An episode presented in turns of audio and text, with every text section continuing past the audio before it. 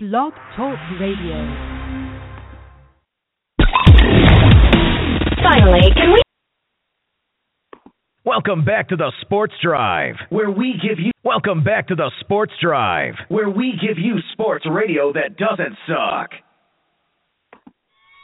Are you looking for the web's best sports news? Visit jockjournal.com. Sports media has lost its touch. It seems that journalists are scared to report what they see for fear of losing access to the teams they cover. At jockjournal.com, you get inside info on the entire NFL community without all the politics or fears other writers have. That's jockjournal.com. When you need the NFL sports news, information, opinions, fantasy, football, or discussions, there's only one place to go, and it's jockjournal.com.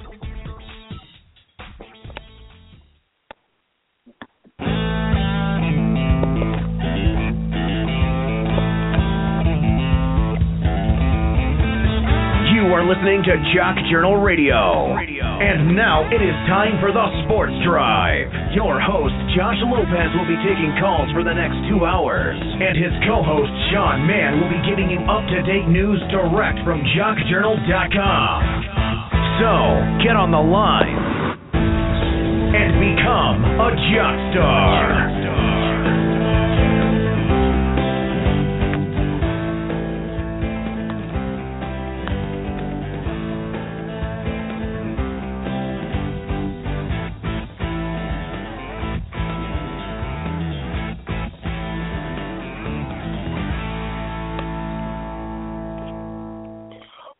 Going on, everybody? Here on Tuesday, De- December 8th, 2015.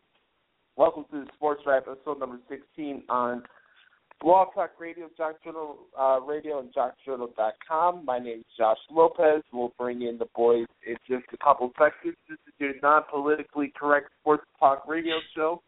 We're live every Monday, Tuesdays, and Thursdays here on Jock Journal Radio from 10 a.m. to 1 p.m. Eastern with open phone lines for you at 602-753-1743 or you can hit up our text line at 77948 very important, send an email to josh at jockjournal.com to be part of the conversation today.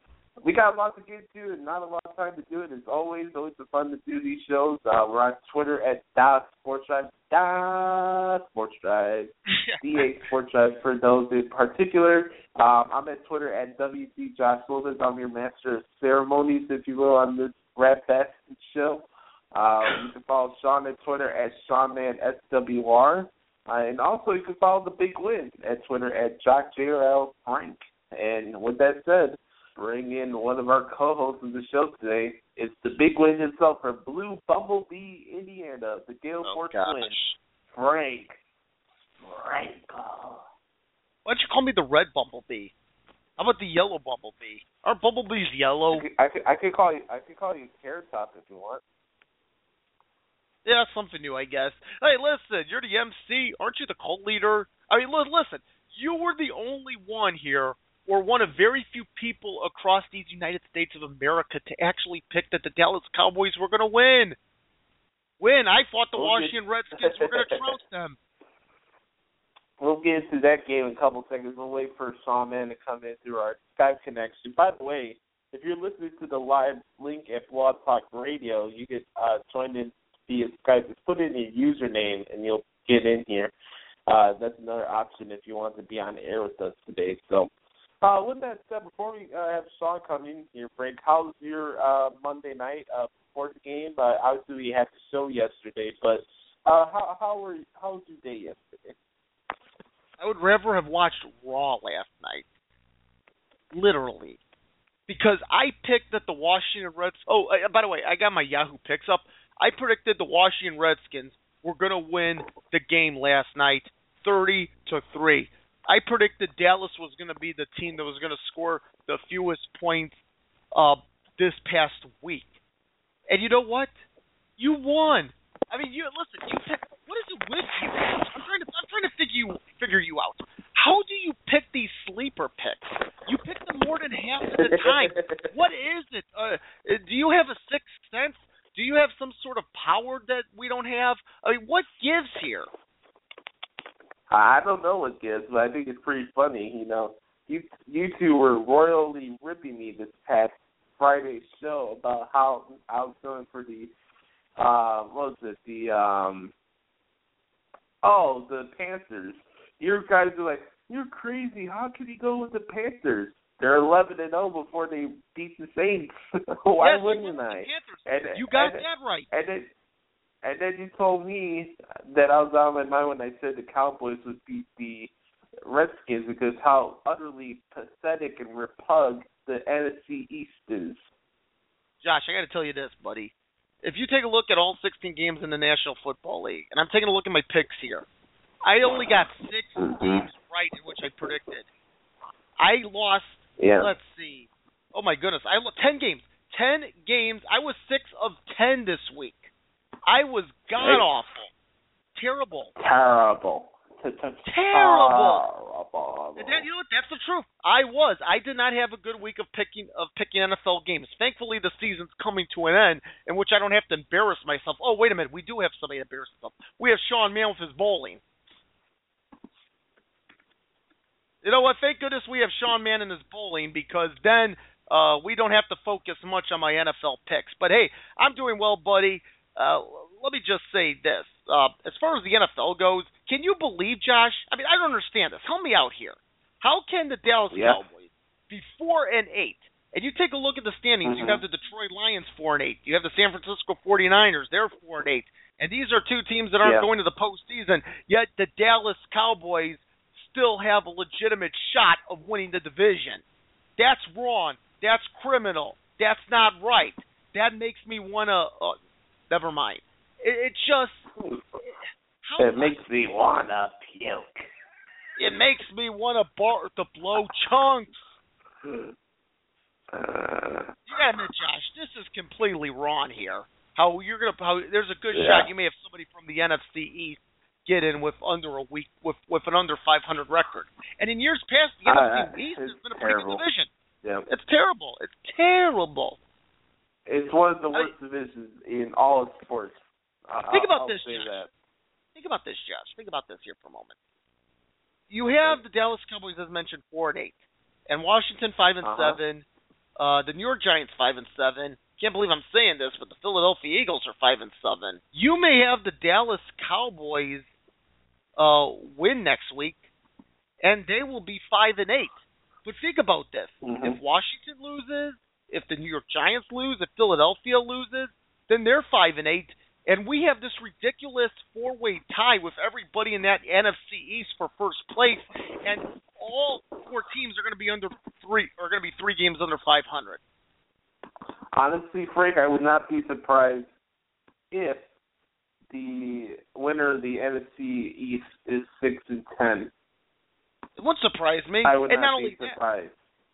at this point, I wouldn't be, based on the fact of what we have now with four weeks remaining in the season. But six and ten, oh, geez, that is completely wrong. That's completely absurd. Six and ten, and you're going to host a, a wild card game. You know what? That's the one team in the postseason I would definitely be rooting against. Because if you have an un, if you have a, a sub 500 record, you don't deserve to be in the playoffs. I mean, I I did that with Seattle a few years ago. I did that with Carolina last year. I was rooting against these teams that were under 500 and made the playoffs and much less had a home playoff game because they don't need to be in the playoffs. I got to say this. What Adam Silver has done with the NBA and the reseeding of conference, that's how it should be done. Yeah. You know what? Maybe Roger Goodell needs to look at the big picture here. Mediocrity cannot be rewarded. And not only that, but the worst part of this of this, Frank, is that whoever wins uh, this division is going to have a whole playoff game. That's what in I said. Divisional round of playoffs. It's, it's That's what I up. said. Messed up. It's It's criminal. my bad. The wild card round. I don't, I want to make. No, you're right. clear. You're no, no. It's wait. the wild card Right. round. You're right. It's the wild card round, but it's still a home playoff game, isn't it? Yes. Still, that's No, wrong. none, none of those teams deserve to be in the playoffs, let alone having a home playoff game. You're telling That- me something I don't know. ridiculous. You're telling me something Yeah. that I don't know. And by the way, this But game. Let me ask. But let's, Go ahead. Yeah, go ahead. No, you go ahead. Way- You. Did you honestly listen? I know you were busy covering Raw last night, and you were uh changing back and forth at times, keeping tabs of last night's Monday night game. There were times, Okay. Josh, I thought that we were not going to have a touchdown in this game. But here's the problem with last night's game. Here's the problem with last night's game. The Washington Redskins with Kirk Cousins, and that was a beautiful pass last night. Beautiful uh, Mhm. to DeSean Jackson. But it came too soon. Uh, Dan Bailey has been an automatic field goal kicker. The Washington Redskins lost this game for themselves because they scored way too soon. Let, let me ask you this, Frank. Sure, go ahead. Be honest. Did you did you watch the entire game last night? Pretty much, yes, I did. I did watch um, this entire Monday night game because I'll be honest, when it comes to the NFL, even if we're Tennessee and Jacksonville, I typically will try to watch as many NFL games that I can. I love the NFL. I love the competition. I love uh, the fast, the speed of the game. I so to answer your question, yes, I did watch it. Let me ask you this: Do I get a price for watching it? It was a pretty boring game. Do I get something? Well, do I? I don't know. Because honestly, that game's not worth watching even a quarter of it. So I, I, I got good props to you. You're a big sports fan. You're willing to sit through garbage like that, but I, I, I just can't.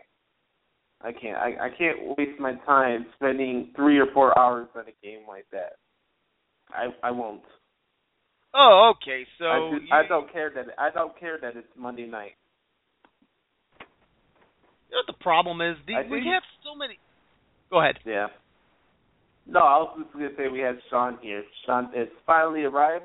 It's Sean Mahon, the Gutterball Man from Coeur d'Alene, Meadow. What's going on, buddy? I knew that that was coming for that doggone stinking gutterball man. I am expecting to have a good game, but we'll leave it like that. Doing well in general. Welcome everybody, ladies and gentlemen. It is Tuesday, December eighth, two thousand fifteen. I'm doing well on a very wet, Mhm. rainy day out here in Hayden, Idaho, and also in Coeur d'Alene, Idaho, because we've had a lot of rain and we got a lot of uh, snow coming. But we'll leave it like that. Are you? Let me ask you this: Are you getting yourself in shape for tomorrow for tomorrow night? You know what? I am born ready for tomorrow night. I was born Woo! ready, and I'm ready to have a great. He's Uh, you were talking, gentlemen, about the uh, Dallas Washington game. Apparently, I had some technical difficulties trying to get into the show. You got to fix that Blog Talk Radio, please. Fix your Skype connection because I tried numerous times to try to call in. We'll leave it like that. Um, yes, I did watch the game last. Uh, I would actually I watched bits and pieces of the game. Um, you know, you talk about the fact that the Cowboys and the Redskins are old rivals. They go back years and years, and they've had some great matchups over the years. And I have to tell you, Washington Mhm. and Dallas have always, whatever the records would be, have always had a dislike for each other. They never, ever, ever really liked each other at all. You know what's pretty cool? I gotta tell you, there was one thing that was pretty cool about last night's game for me personally, because I grew up with these guys, and I grew up in a better era of the NFL than what it is now. And maybe I'm saying that because as a young child, you appreciate sports more than you do now because you don't know any better. You're just a little boy. Uh, what what what of the what But of the world do you know? But you were spoiled. I mean, Oh, yeah, you the look at it This way, I I I I I I did notice this this a lot where a lot of people say my era is better in this for music or movies or wrestling or sports Okay. or whatever. But honestly, you gotta look at this the bigger picture. I see that you're you grew up during the best era of sports. Okay, Yes, I I'll did. do that. Maybe Thank the you. best era of wrestling as well. All right. Well, Certainly the Now, attitude. nobody's taking no, nobody's taking that away from you, and it's all fine and dandy. Would I wish to be 35 or 40 years old now? No, but would it be cool to be there in those moments as a kid? Absolutely. But my thing is, is that okay? It's cool that you grew up with that, but don't don't continue to harp on that my past was better than yours type thing. I I don't like people Yeah, that try to harp on the past. be- Oh, my because goodness. It, it, it's it's really outdated, Frank. Because Oh, you, dated. Of course, of course, of course, it, it, it was better to you because it was the first freaky thing you saw. You're biased to it already at a point. You're not well, looking at the bigger picture. Let's let's say somebody my age. I we have three different generations of sports talk radio fans here on this show. I represent today's generation of sports fans. I'm sorry, I do. If that if that offends people that I'm a broadcaster at age 21 and uh, we have a big platform, this I'm sorry. I'm sorry if that offends you. You you don't need a four year master's degree to be a broadcaster, but no, anyway, you don't. But the point is here, Frank, is that okay, you were born in this era, but what makes that era better than today? What on what basis? Okay, I, well, all right, all right, hold on. I, I I grew I grew up with wrestling during the Attitude Era, but I still enjoy wrestling today as much as I did back then as a kid.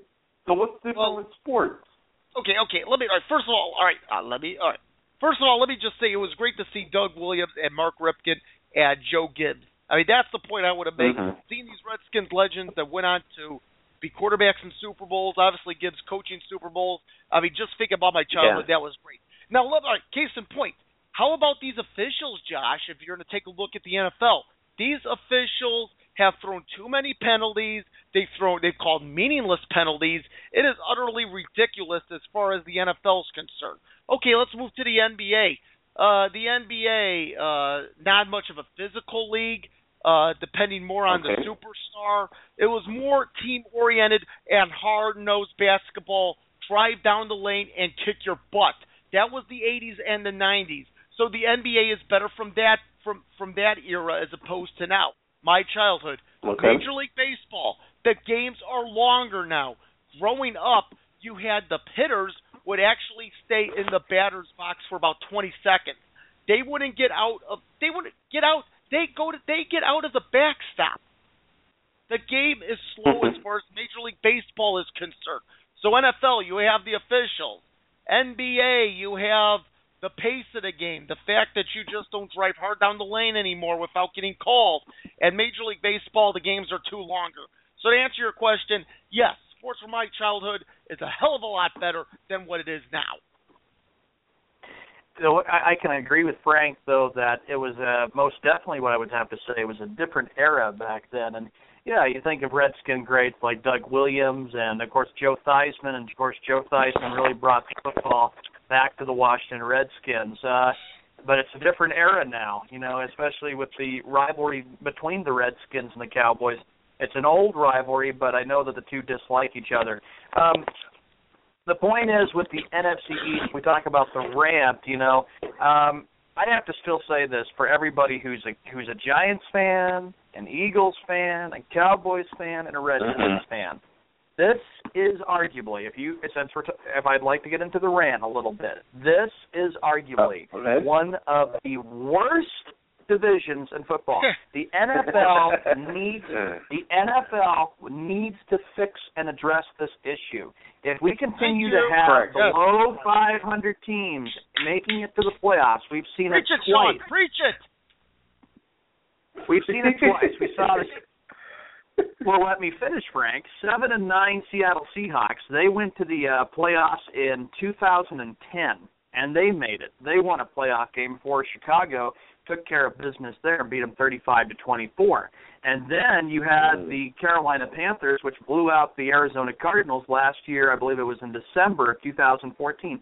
It is an absolute joke. In the years that I've grown up with the NFL, it was always teams that were above 500.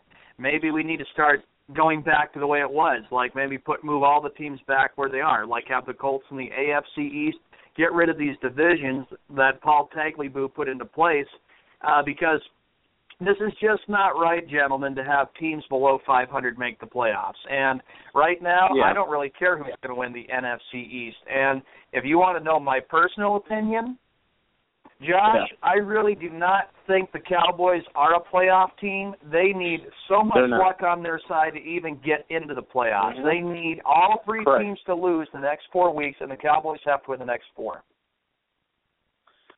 We're here on the Sports Drive here on Jock Journal Radio at jockjournal.com. Also go to jockjournal.com backslash ESC, and you can send us a message through there. If you like to discuss this game with the Cowboys and Redskins, you give us a call at 602-753-1743. Tell us where you're from. uh, we'd love to have you on and be part of the show today, or hit up our text line at seven seven nine four eight. Now, here we go, and I, I've been waiting to say this for a while. And we Okay. got the Redskins now. The Redskins are now going to take on the Bears on Sunday. The Giants are on Monday Night Football against the Dolphins, if I'm not mistaken.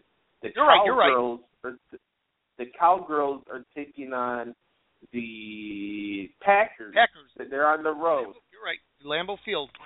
They go to Green Bay in a rematch of the NFC divisional playoff game. hmm Mm-hmm. Correct. Who, who who's the Eagles playing this week? Buffalo. The they Eagles playing the Bills are- this week, guys. Well, I know the I'll Eagles are at home. Eagles are at home. They. Buffalo. Buffalo. Buffalo. You're right, Josh. Oh, Buffalo. My bad. Yep. They play the. Yeah, Uh, you you so- are bad. Very bad. the, the very sad part of this situation, guys, is the fact that okay, we have this team that could possibly seven or nine or six and ten that wins the division, and they're going to be a freaking home playoff team in the wild card round.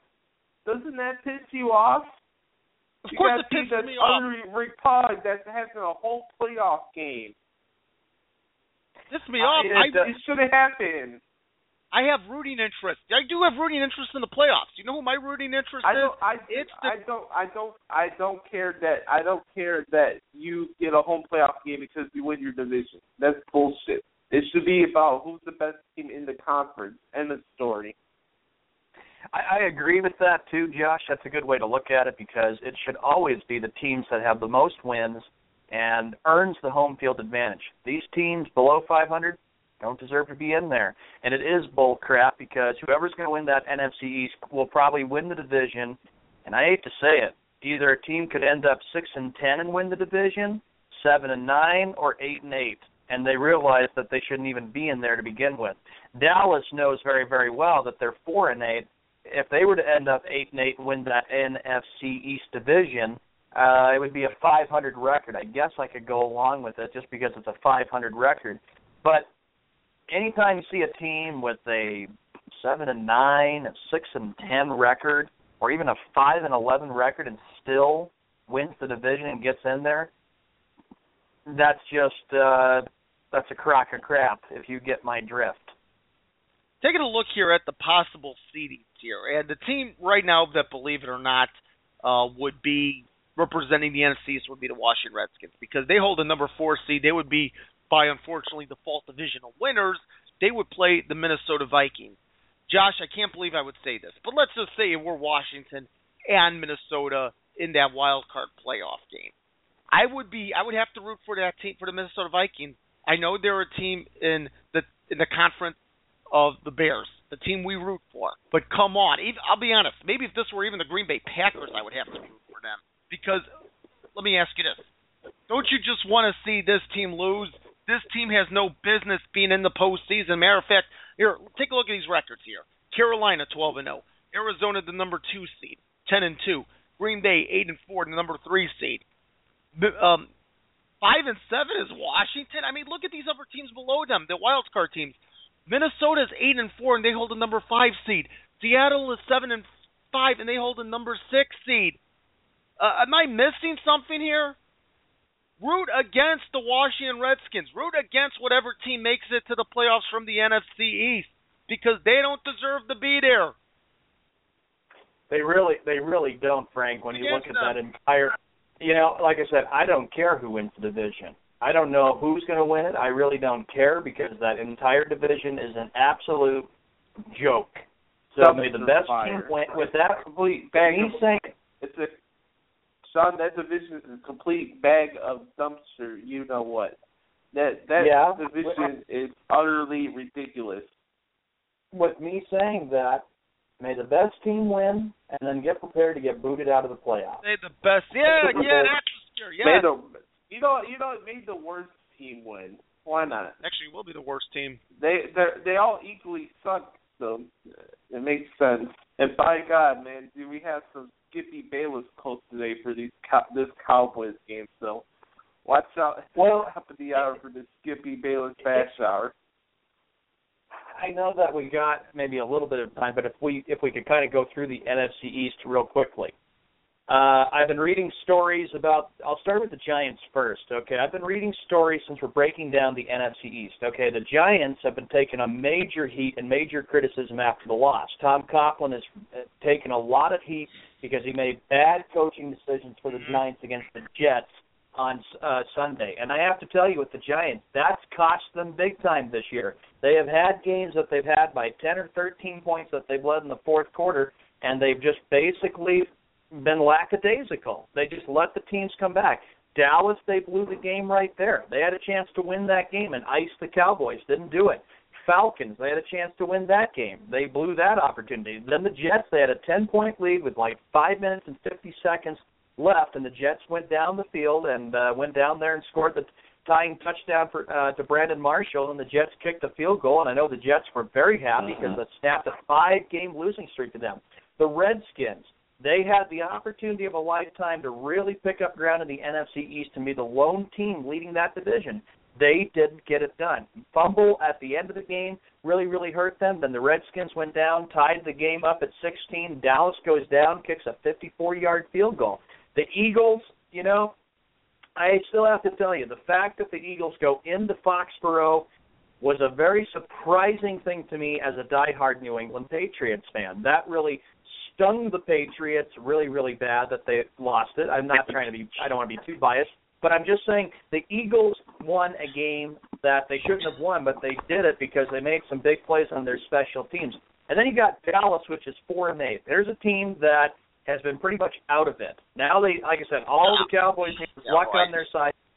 All, all the Cowboys need is luck on their side to narrowly escaping NFC East. So that's how I have to break down the entire NFC East to you, gentlemen.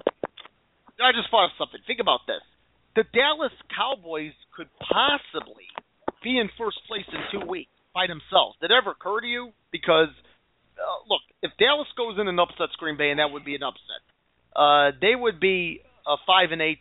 And like I said, if Washington, the New York Giants, and Philadelphia lose their games, and those are non-divisional games, then they would all be five and eight. Okay, so we're looking at uh, But, we're looking at but haven't we haven't we seen it all this NFL season though? Like seriously, we've seen everything here. I, I mean, this, this NFL season's been all over the place. We had Let me ask you, injuries, we had every- coming out of nowhere. We've seen great, though? everything that could. it's great. It, it's good, I- but in a way, but in a way, like a lot of these experts are sitting there claiming that they know everything about the NFL. Uh, I'm not talking about former players. I'm just talking about like this natural broadcasters who sit on their high horse on ESPN. I'm not talking about former players, but I can go on that rant later on today. But uh, Right. we're, we're gonna about to head. We're gonna head to our first update of the day because Uh, we got okay, a lot of other stuff we got to get into. Sean, we we just don't have time for it. I'm sorry. Okay, we that's all right. That's fine. Yeah, no worries. So we're gonna head to our first update of the day. When we come back, we'll do on this day in sports history, and then um, we got a nice little rant for Johnny Manziel, who seems to be once again the starting quarterback for the Cleveland Browns. So Can't wait for that one. should be pretty interesting. So, with that said, for the first update of the day, let's bring it to our historian man, Sean Mahon, the historian. Welcome, ladies and gentlemen, to the first update for the Sports Drive on this Tuesday, December 8th, 2015. We're going to start in the NBA. Here are the finals from last night's action. The Hornets over the Pistons, 104 to 84. San Antonio Spurs, they had an easy game against the Philadelphia 76ers, 119 to 68 to drop the 76ers to one win and 21 losses on the season. Wizards 114, Heat 103. The Mavericks go into Madison Square Garden in New York and beat the Knicks 104 to 97. Raptors over the Lakers 102 to 93. Suns 103, Bulls 101. The Bucks 90, Trailblazers 88, Clippers 110, Timberwolves 106, and lastly the Boston Celtics beat the Pelicans by a score of 111 to 93. In Tuesday's action, which is today, here are the games that we have. NBA TV has a doubleheader. It's going to be the Trailblazers at the Cavaliers. Warriors remain, look to remain undefeated. They've won 22 straight. They're taking on the Indiana Pacers. Rockets at the Nets, Thunder at the Grizzlies, Magic at the Nuggets, and lastly, it'll be the Jazz taking on the Sacramento Kings. NHL, the finals from yesterday. There were three games on tap yesterday. The Predators beat the Bruins three to two. Avalanche in overtime over the Wild two to one, and lastly the Canucks over the Sabres five to two. Tonight, nine games in the National Hockey League, and here's what we have scheduled for tonight. And that would be, I'm trying to get this, there we go. That would be for the nine games the Islanders at the Flyers, Kings at the Blue Jackets, Red Wings at Capitals, Devils at Maple Leafs, Senators at Panthers, Coyotes at the Blues, Predators at Blackhawks, Hurricanes at Stars, and lastly the Sharks taking on the Flames. And lastly, for Monday Night Football on ESPN, the Cowboys prevail in a real close contest, 19 to 16. The Cowboys nailed a game-winning 54-yard field goal to keep their slight playoff hopes alive for the NFC East Division. I'm John Mann for the first update for the Sports Drive. Back on over to the host of the Sports Drive, Josh Lopez. Welcome back to the Sports Drive, everybody here on Jock Journal Radio and JockJournal.com. We got Sean Mahon, the historian man here, and we got the big win, Gale Force win from Blue Bumblebee, Indiana. Frank. Franco. Um, let's go to this Bumblebee. in sports history. Let's. Pretty, pretty interesting. We don't we, we don't have a lot, but um, I'll try to get in as much as I can. So today's December eighth. Um, on this day in 1863, Tom King of England defeated American John Heenan and became the first world heavyweight champ. Now I don't know if this is for wrestling or for boxing, but that's a little boxing stat, I guess for you. Oh yeah, On yeah, this yeah. day- wrestling. On this day in 1987, Ron Hextall of the Philadelphia Flyers became the first goalie in NHL history to shoot and score a goal. His empty net goal made him only the second goalie to get credit for a goal in the NHL.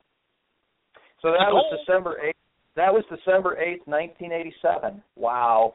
Yeah, when Correct. you were a little guy.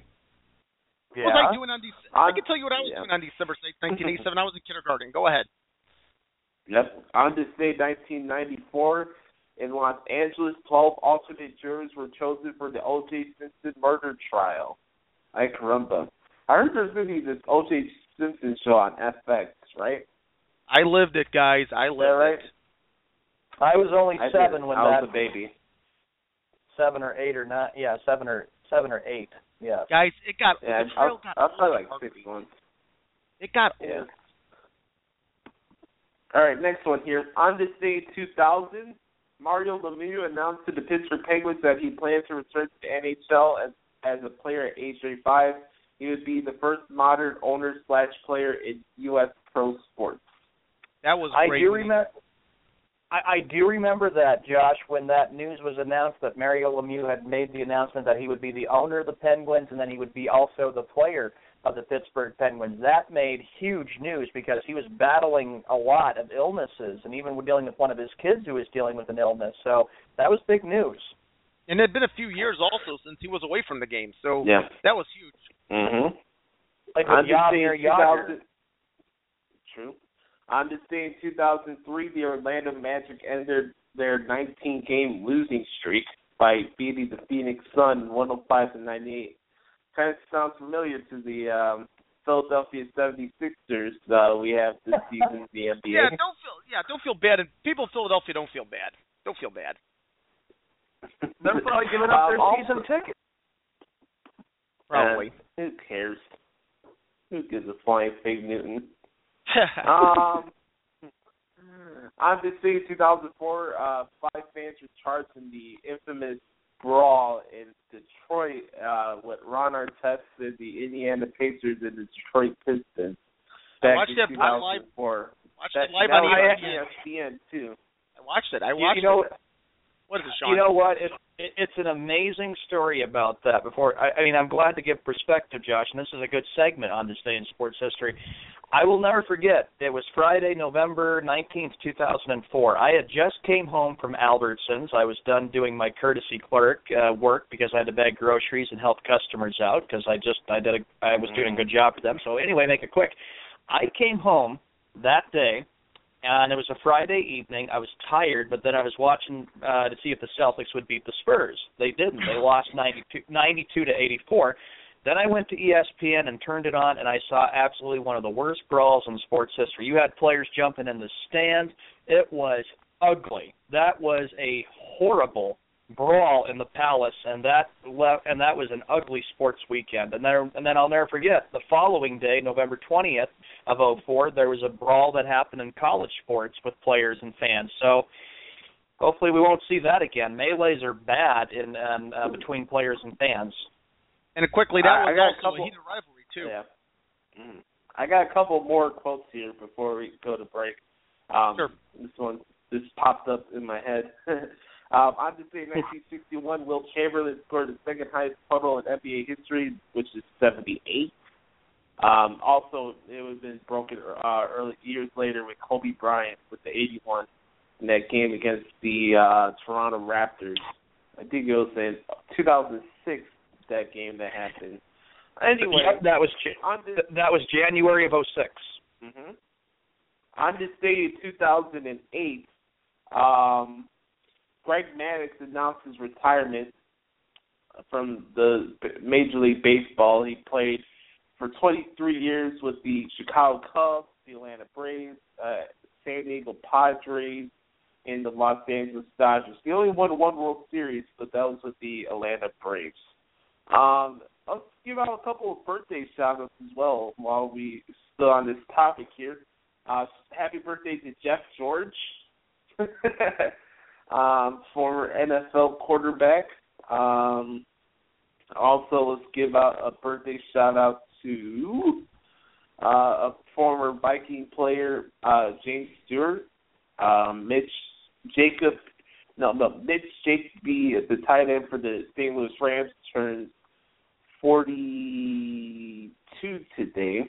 Um, yeah, and that's pretty much it for in Sports History. We're going to head to our first commercial break of the day. When we come back, uh, we'll talk about some of the things we as sports fans would like to have for Christmas, and uh, also we also like to rip Johnny Manziel for a little bit. So a lot of fun to get into. this is Sports Drive here on Jock Journal Radio.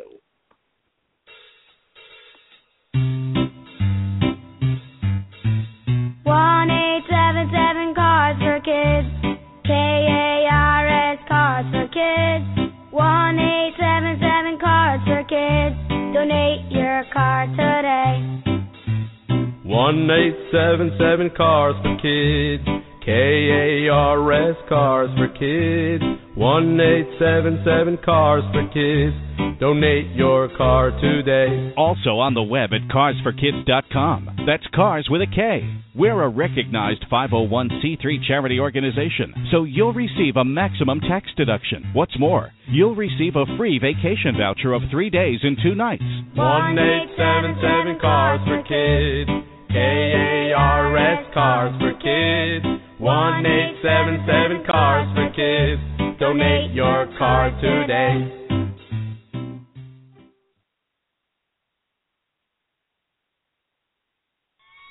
Are you looking for the web's best sports news? Visit jockjournal.com. Sports media has lost its touch. It seems that journalists are scared to report what they see for fear of losing access to the teams they cover. At jockjournal.com, you get inside info on the entire NFL community without all the politics or fears other writers have. That's jockjournal.com. When you need the NFL sports news, information, opinions, fantasy, football, or discussions, there's only one place to go, and it's jockjournal.com. Support for this show comes from Material. Material is a simple and intuitive e commerce platform that lets you get your online store started without paying a dime. That's right, no ads, no setup costs, no transaction fees.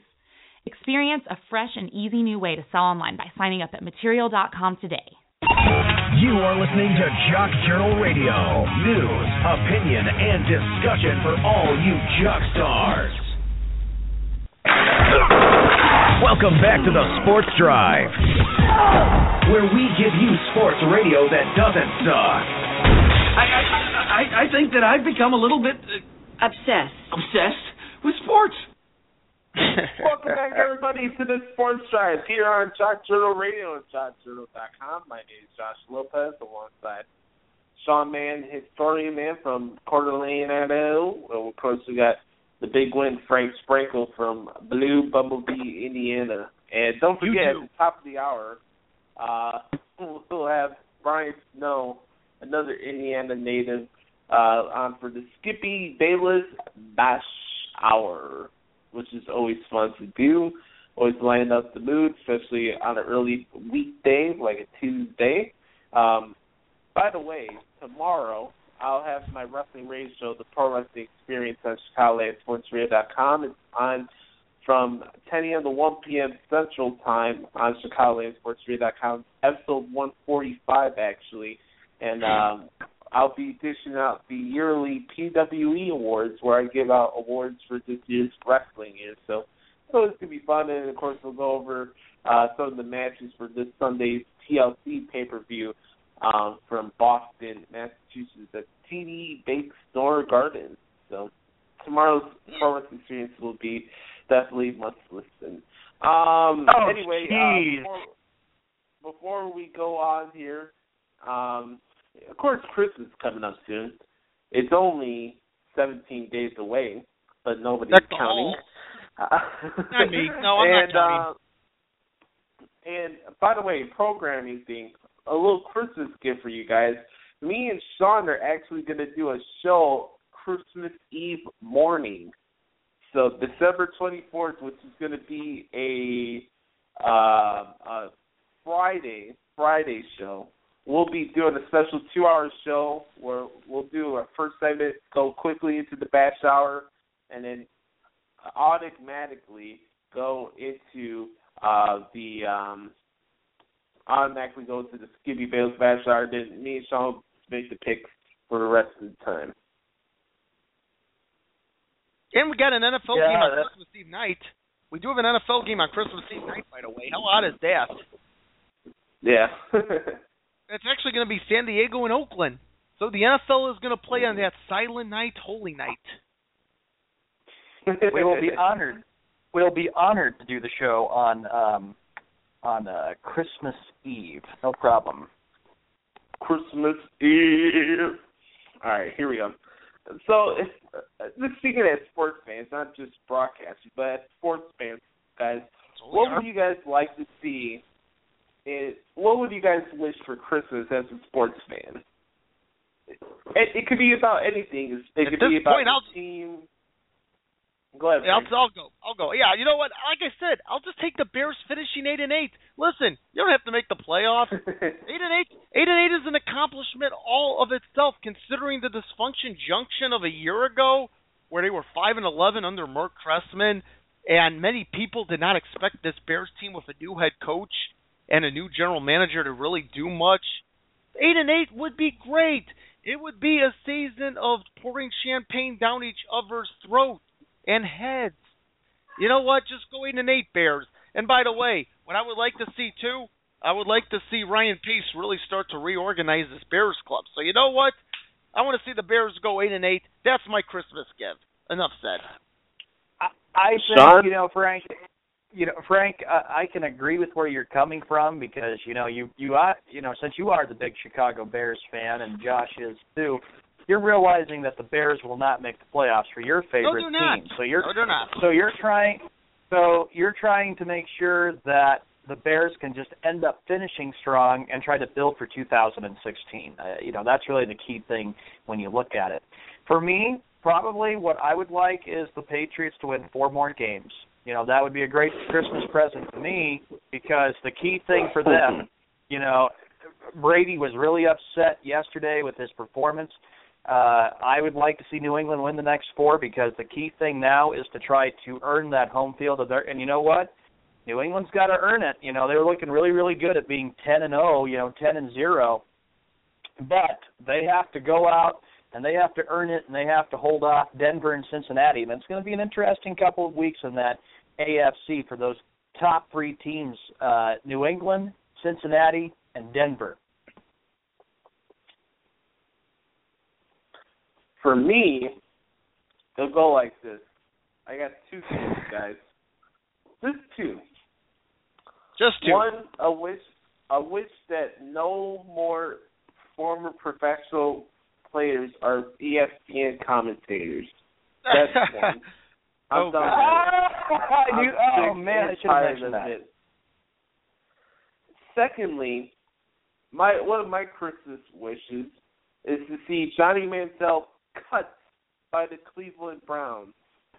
So it was announced yesterday that Johnny Manziel, for the fifth time already this season, is already going to be the starting quarterback for the Cleveland Browns as the rest of the season goes on, whatever is left of it. It's looking like the Browns will have the first pick in the NFL draft uh, this coming year. But Oh boy. I'll say this You'll say this in a positive on a positive note.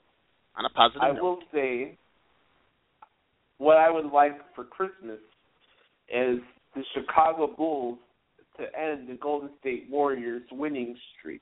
Now I know it can't happen because obviously the next time they play is in January, but that's one of the Christmas gifts I would like to have. It might be over by then. You, you I have another I have a feeling gentlemen. What? I have another. I have another Christmas wish. Be I would like for the I, I would like for the Boston Celtics to beat the Chicago Bulls tomorrow, so Josh Lopez can be rocking Celtics gear for an mm-hmm. entire week. Forget that. gonna- I You're- saved that for last. For your, you know? I'm gonna save something for last. I'm gonna save something for last. Mm-hmm. Sean, my Christmas gish, wish is actually for Sean Mahon to to actually win tomorrow, not just pull a few strikes, but to actually win on the lanes. That's my Christmas Hey, you know- wish. You know what? I, you know what? Even though that this season, ladies and gentlemen, has been a rough bowling season, I will always be the bowling master. Nobody oh, can ever God over. bless America. kidding, kidding. All we hear I just about a bad gutter season. Why do you think we call you the gutter boy? I'm not the gutter ball master. I'm not a gutter ball. That's what you are. Yes, you are. You're just the one to Oh, admit it. Jeez. Wow. Wow, wow, wow. I'll tell you what. I got another wish. I want to see the Cubs revamp their bullpen at these winter meetings. That's what I want to see. Another I want to Christmas see wish? Da- I want to see. I want to see Dave Dombrowski prove why he's just another infidel type of freaking uh uh GM. Won't Careful. Josh. Careful, Josh. I'm a Red Sox fan, and I like what don't Dave care. Dombrowski's doing. Dombrowski knows how to turn teams around. We saw what he did in Florida. We saw what he did in Detroit. Okay. So Dave Dombrowski Well, knows he that he can do it with the Red Detroit. Sox. He didn't do anything in Detroit. The division the sucks. three fall The, division was handed to them in their hands for years since I saw five. He lost Oh, both the World Series that the Tigers were in. I don't want to hear Oh, that. s- oh, six and 2012. We got into two fall classics. Okay, big deal. They lost, right? So what's the point? The point is, is Dombrowski He has execute. experience.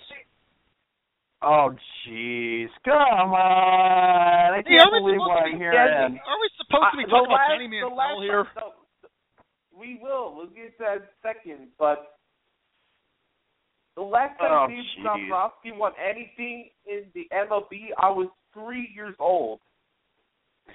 1997. They beat the years Indians in seven games. Yeah, it was 18 years ago. What has he done for me lately? Jack shit. Not for me lately. Now What he- mean? What is he? You don't play for him. Now he goes to the Red Sox and he looks to turn that team around. My favorite baseball team, the Boston Red Oh. Sox. that they are. Give That me a they pillow. are. Another another Christmas wish for the Red Sox that I'd like to see is improvement with starting pitching. Work on the starting pitching, work on maybe finding some bats Yes. and have a great winter meetings and make Christmas very splendid for Sean Ross man. All right, enough with the Boston Celtics love here and Red Sox. with Boston. This is the, this is the, this, yeah, exactly. This is a this is a sports drive, not Boston drive. I don't even want know, to I think. know, I- I- I know, I- Listen to WEEI. I, I, I know, I know, I know. And a, Chris, a Christmas wish. You say- you how about say- Johnny Manziel you quick football? Mm. That ain't gonna happen. No way. I mean, I would have mind seeing that, but that ain't gonna happen. But hey, don't you think Cleveland Browns fans are getting their Christmas wish? We're gonna see Manziel start next week against the 49ers. Oh, lovely. That's That's, gonna be a dumpster fire. That's Let me Ethiopia game. Ethiopia game. Let me ask you guys this. Let me ask you guys this. Don't you think that if you take a look at last Sunday when the Browns were playing uh, the Bengals, don't you think that there were some fans before they went into uh, First Energy Stadium that they were actually Yeah. praying, that they were praying to God above, please Lord, let us see Johnny Manziel play here today. I know Austin Davis uh, started the game, but I'm sure these fans were wishing for Johnny Manziel to come in at some point. All right, I want to say this about Mike Pettine. Mike Pettine is doing all he can to protect the integrity of this team by not starting Manziel. But I am I have a feeling that he is being told by the front office, by Jimmy Haslam, the Mhm. general manager, that you have to start Johnny Manziel. Manziel brings in the people. Manziel brings in the excitement. He brings in the interest. The Cleveland Browns front office wants Johnny Manziel to start. Maybe not Mike Pettine per se, but the Cleveland Browns, the higher brass above Pettine, they want to see Manziel start. you you know something? I have to say this about Manziel. All right, you give him maybe a, you get you may probably give him a few years. You give him a, maybe a couple like a few years in Cleveland. He doesn't get it done. You know where he's going to go to? He's going to go to Dallas. He's going to go because Jerry Jones has that plan to realize that Romo's getting toward the end of his career, and Johnny Manziel will be a Dallas Cowboy quarterback. I will just book it and be ready for it in the next couple of years. I'm kind of preparing it and knowing that Johnny Manziel will be a Dallas Cowboy quarterback because Cleveland, with all the people that thought the Browns were going to be a Mhm. Super Bowl team even last year, I laughed the entire thing off, saying the Browns will not win a Super Bowl, and they haven't been big since the Jim Brown days of the mid 1960s. I've got a couple of uh, breaking news stories here for MLB Okay, go winter ahead. meetings. Obviously, this will be our obviously our will be the home for winter meetings updates here when it comes to our Jock Journal Radio crew. Um, so it's looking like the St. Louis Cardinals will be uh, acquiring Jedd Gyorko from the um, San Diego Padres, the outfielder. Mm-hmm. Colorado Rockies uh, uh, getting a deal with Chad Qualls, who used to be a reliever for the Houston Astros. I remember greatly uh, Paul Konerko hitting the grand slam against Chad Qualls in the 2005 World Series when the White Sox swept the um, Astros. Also, How great was that for you? Today. Uh, that was amazing. Um, also, another guy that got a two-year contract with the Rockies was Jason Motte, who actually was with the Cubs this past season. Um, That's right. Other news with the, uh, Aroldis Chapman. Uh, it's looking like the deal is not fully confirmed yet. Uh, news came out yesterday that Chapman uh, is part of a alleged domestic violence incident, and uh, they're holding um, the deals until all the legal stuff is out of the window. Um, one last uh, uh, MLB winter meeting note here before we head to the uh, top of the hour break here. Um, I forgot to get this loaded up here. Stupid Twitter account's acting dumb today. um, Joe Nathan is at meetings.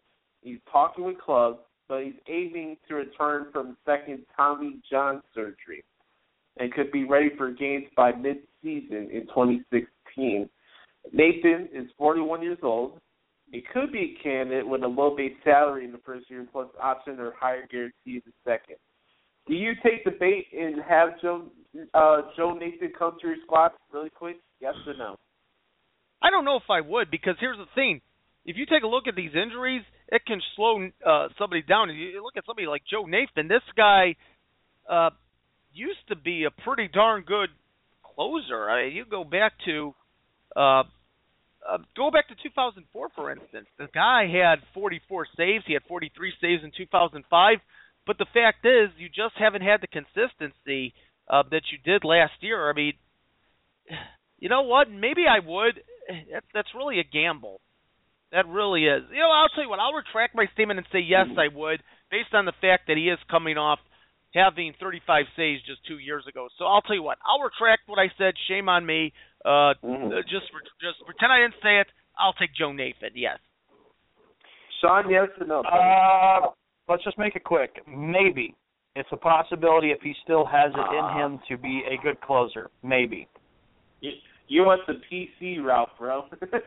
you want you hit us with the maybe? It, it's debatable. He's 41 years old. Who knows how much time he has left in the, in the All right. big league? I have a feeling you would say no for now. I have a feeling if you were general manager, I you would probably say no for now. It's like a, well, All it's right, like a gonna- 50-50 split. Yeah, Yeah. well, speaking of 50-50, we got to head to break. Uh, when we come back, we'll have the Skippy Bayless Bash Hour with the Snowman, Brian Snow, here on Sports Drive on Radio. Support for this show comes from Material. Material is a simple and intuitive e commerce platform that lets you get your online store started without paying a dime. That's right, no ads, no setup costs, no transaction fees. Experience a fresh and easy new way to sell online by signing up at material.com today.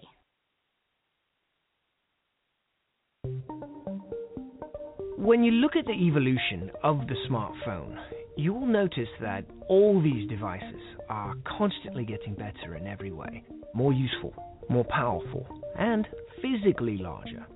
We decided to skip 10 steps in that evolution, and we made the absolute best smartphone that you could possibly imagine. And here it is the FB 607! Ah! Behold, future is upon us, and now is the time where we must. Ah, sorry, really heavy. Hurts the leg. Let's take a look at some of the specs. At 2.5 feet by 3 feet and 112 pounds, it literally dwarfs the competition and destroys it. The frame is a virtually indestructible cast iron titanium alloy, perfectly protecting the 9500 gigahertz processor. The unique handprint and footprint technology guarantees ultimate security.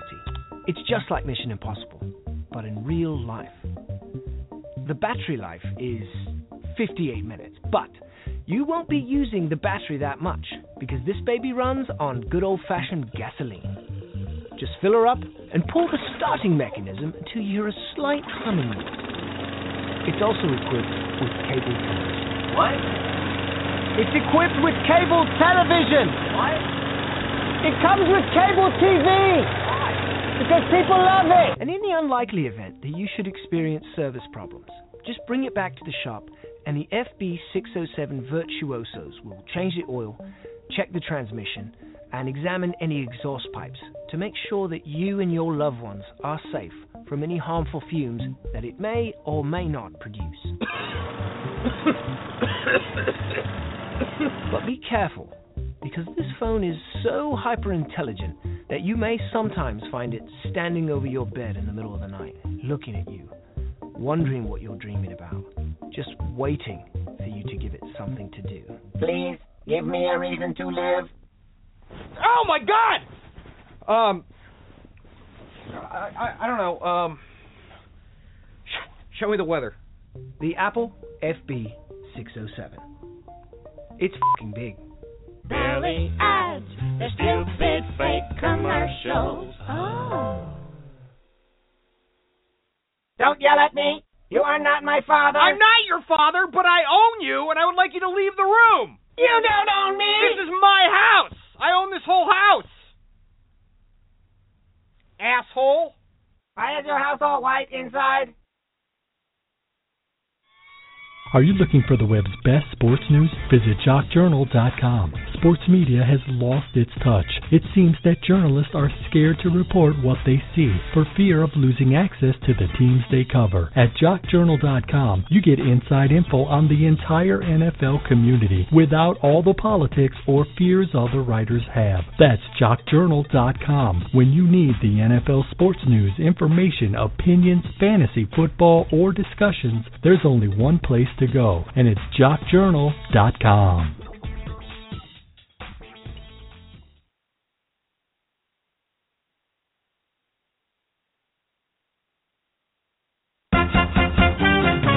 It is time for the Skippy Bayless Bash.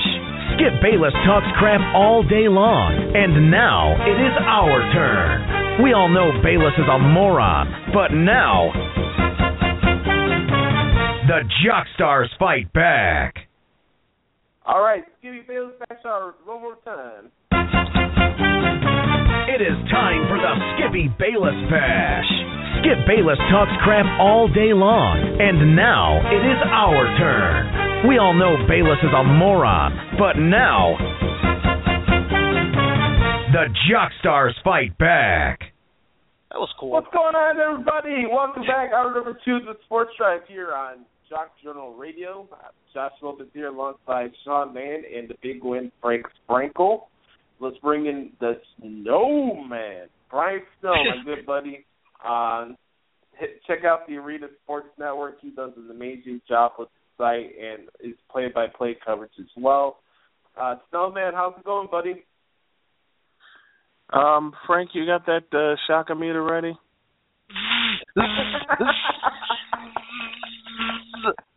no, you asked. You asked. Mm. All right, let's let's.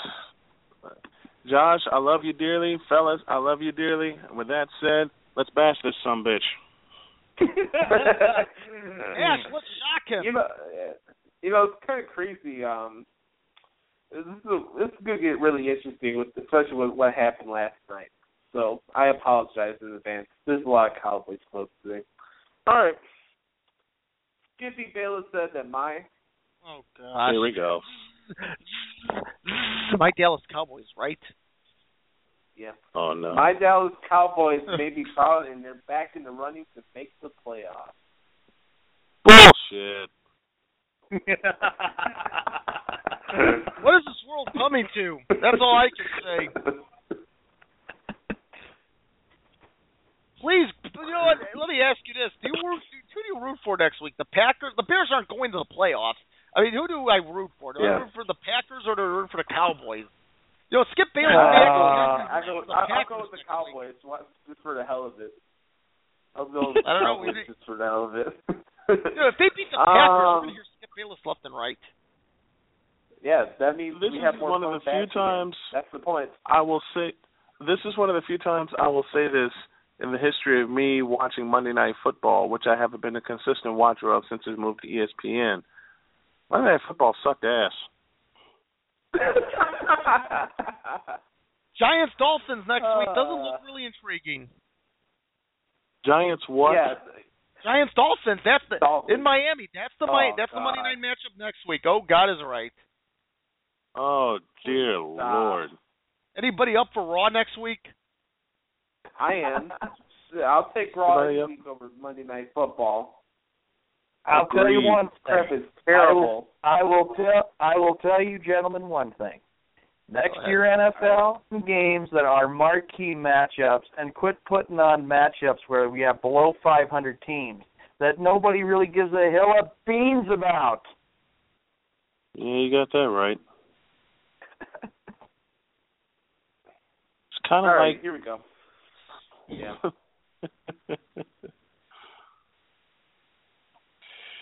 uh, next. Uh, you guys sound mundane today. Jeez. hey, we're waiting for you, all great Oh, we're we're waiting, Josh, because I know I'm there's gonna be and one in that's gonna set me off. Hey, there's one. I know there's one in in this group today that's gonna set me off.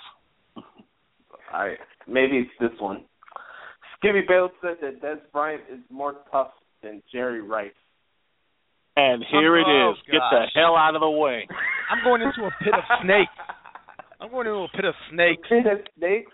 Really, Frank? Yep, might as well. Uh, Dez Bryant is tougher than Jerry Rice. Um, okay, let's go Yeah. down the list here. Who came from uh, a historically black college where he didn't get much attention, was drafted by a defending world champion, became a world champion three times over, the first to catch a 1000 Mhm. passes in a year, did it against the Ravens in 1996, has his number retired by the team, the league, and is a Hall of Famer. That would be Jerry Rice. Dez Bryant, you have no idea what toughness is, and Skip Bayless, you have no idea what toughness is. If it smacked you in the face, kicked you in the nuts, and gave you a shock in the ass. Yeah.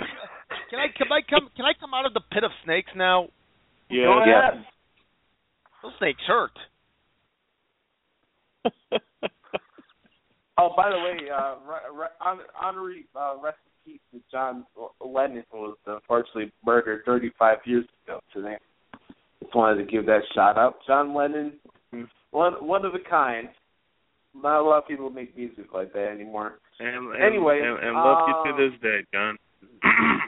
Absolutely. Uh, Skippy Bayless said that mine. Here we go. My Dallas Cowboys deserve to make the playoffs more than any other team right now because of what they've been through this season. Y'all better go gee. first. Y'all better go oh, God bless America. Y'all better go first. You want me to go first? Who's going first? All right, fine. If nobody's going to volunteer, then I'm going to go first because Please of what do. they went through. They put themselves in this position to not make the playoffs. what about the Carolina Panthers? They're undefeated. Yeah. New England. I mean, sure they've lost a couple of games, but look at their record. Arizona's had a terrific year. Those are teams that deserve to make the playoffs. The Dallas Cowboys lost seven in a row. Too bad, so sad. If they don't make the playoffs, well, I'm actually rooting for them not to make the playoffs. I know that division's weak, but please, for all that's holy, I hope Dallas doesn't make it. Because of what they've been through.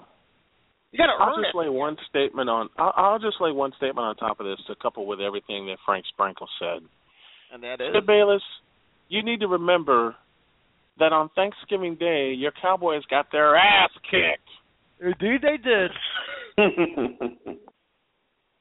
And I was Skippy so Bayless happy when said that he- happened. Yeah. Skippy Bayless said that he's the Donald Trump of sports talk. He looks All like right, Donald Elvis, Trump I- every I- morning with that red I- hair. I'm going first on this. Take it. Donald Trump of sports talk. What the crap are you, a stinking politician, you moron? Oh dear Lord, we don't need that. Looks like a Oh, we- politician.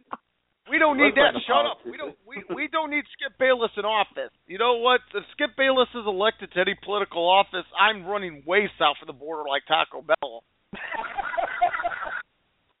Skip Taco Bell just run south of the border to get the hell away. Dude, Skip Bayless doesn't even know how to be a journalist. How the hell is he going to compare himself to a wannabe politician? Wait a minute, that makes Skip Bayless a wannabe. I rest my case. Next. Drop the mic. Drop the mic, you probably slammed it. Snowman always brings it. It doesn't matter what it is. Here we go. Um, Skippy Bayless said that LeBron James is the greatest natural athlete and leader of all time. That's bullshit. That is bullshit. He's got natural ability, but what about what about his leadership? or lack thereof. I, I, didn't, I didn't know he had leadership. Then why is it why is it actually existed in this body. why is it that he has lost how many NBA finals? Four? I've, I've lost count. Seriously, the guy has Yes, lost he a lot lost four. I've lost You know, count. I'm going to go on this next. Okay, if he's the greatest player of all time, Skip Bayless, he's two and four all time for NBA Finals. Hey, Skip Bayless, let's also look at some other facts. Have you ever noticed how LeBron James walks it up the court when, and he doesn't seem like he wants to care about wanting to win. Doesn't care about his teammates. He only cares about himself. If he's the greatest player since sliced bread, then what the crap has he done for himself lately? He hasn't won a championship since 2013. Two and 4 Mhm. God, Skip, you are just an idiot. Hey, Josh? We were talking. Hold on, let me just say this. We were talking about Christmas wishes. I'm hoping that Golden State goes undefeated come Christmas Day, so they can just demolish the Cleveland Cavaliers. Amen. Amen. I want to. That'll kick off my Yeah. Christmas lunch. Okay? Your That'll kick off my Christmas lunch because I want to see Stephen Curry, Klay Thompson, Draymond Green, who I think is a better forward than LeBron James. Yeah, I said it and I meant it. Just annihilate the Cleveland Cadavers. Yeah, I said it and I meant it. Cadavers. Because that's all they've mm-hmm. been since 1989 when Michael Jordan eliminated Spammers, them with spammers. the shot. They haven't been the same Spammers, since. Let me rip this guy. because Rip away. I, I have some things I need Go to get for off it. my chest. Rip away. Go for it. LeBron Le, LeBron James is the Kanye West of the NBA. He's full out of himself. He talks out of his ass. He thinks Whoa. he's something that he's not. And uh, I, I'm not even going to bother to go into what his future is going to be because honestly, I don't care. And obviously, there's a big report today about him signing a lifetime agreement with Nike or whatever. Big deal. The guy was going to get it one way or another. Just like the NBA was handing him everything on a silver platter. It, it really doesn't matter. Uh, LeBron James, you are my, you are the Kanye West of basketball. Um. Um. Uh. Uh. uh oh. Um. I didn't think. Jo- yeah, I know Josh can get that man. He's been hanging around my ass. Let's go.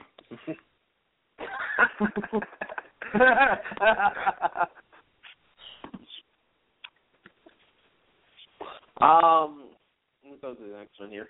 Uh, Skinny Yeah. Bill said that my Oh no. Hey, said bye. It's programmed to the word my. my Boston Red Sox better not overpay their next big free agent because they barely have enough money wasting it on David Price. Okay, I'm time stepping out. out of the way. I'm stepping Time out of the out. way. Skip, all right, time out. Skip Bayless, shut up. That's all. Shut up. Nothing else. That's it. Um, you know what? I- That's what. You know what? That's exactly why the stinking statement is short because Mm-hmm. he is so full of crap. He doesn't know a doggone thing about the Boston Red Sox. So shut up, Sean, Skip. Sean, I'll add this. Skip Bayless, you have two options. Shut up or shut the hell up. E- Either way, it's a win-win for us. Can we get the Chris Jericho sound effect? Would you please shut the hell up? Oh, I'll have Would that by the end of the week. Yeah. Yeah, we need that. We need that. We need that for the bash hour. Also, another Christmas wish list. We need to have the snowman here for a full show, but we'll do it eventually. Snowman's a busy guy. We don't want to overwork him here. Man, please. I'll join y'all for a full show whenever you, whenever you need me. All He's in right. high demand. We'll get it. We'll get it done. We'll get, we'll get it done. What's the next one? And we, you know, you know what I miss, Snowman? I miss your good morning uh, call when you start the show. It was- Snowman, I miss that. It always plays. to Yeah, I, me. e- I even tried doing I even tried doing that one morning while hoarse. That was a mistake, and I didn't have my voice to call a game that night. Yeah. hey, you beat the Shock-O-Meter, so that you gotta hear Snowman's good morning. Hey, we're gonna get that sometime. You're right. All right, let's All right. go to the next one here. Um, Scooty Bell said that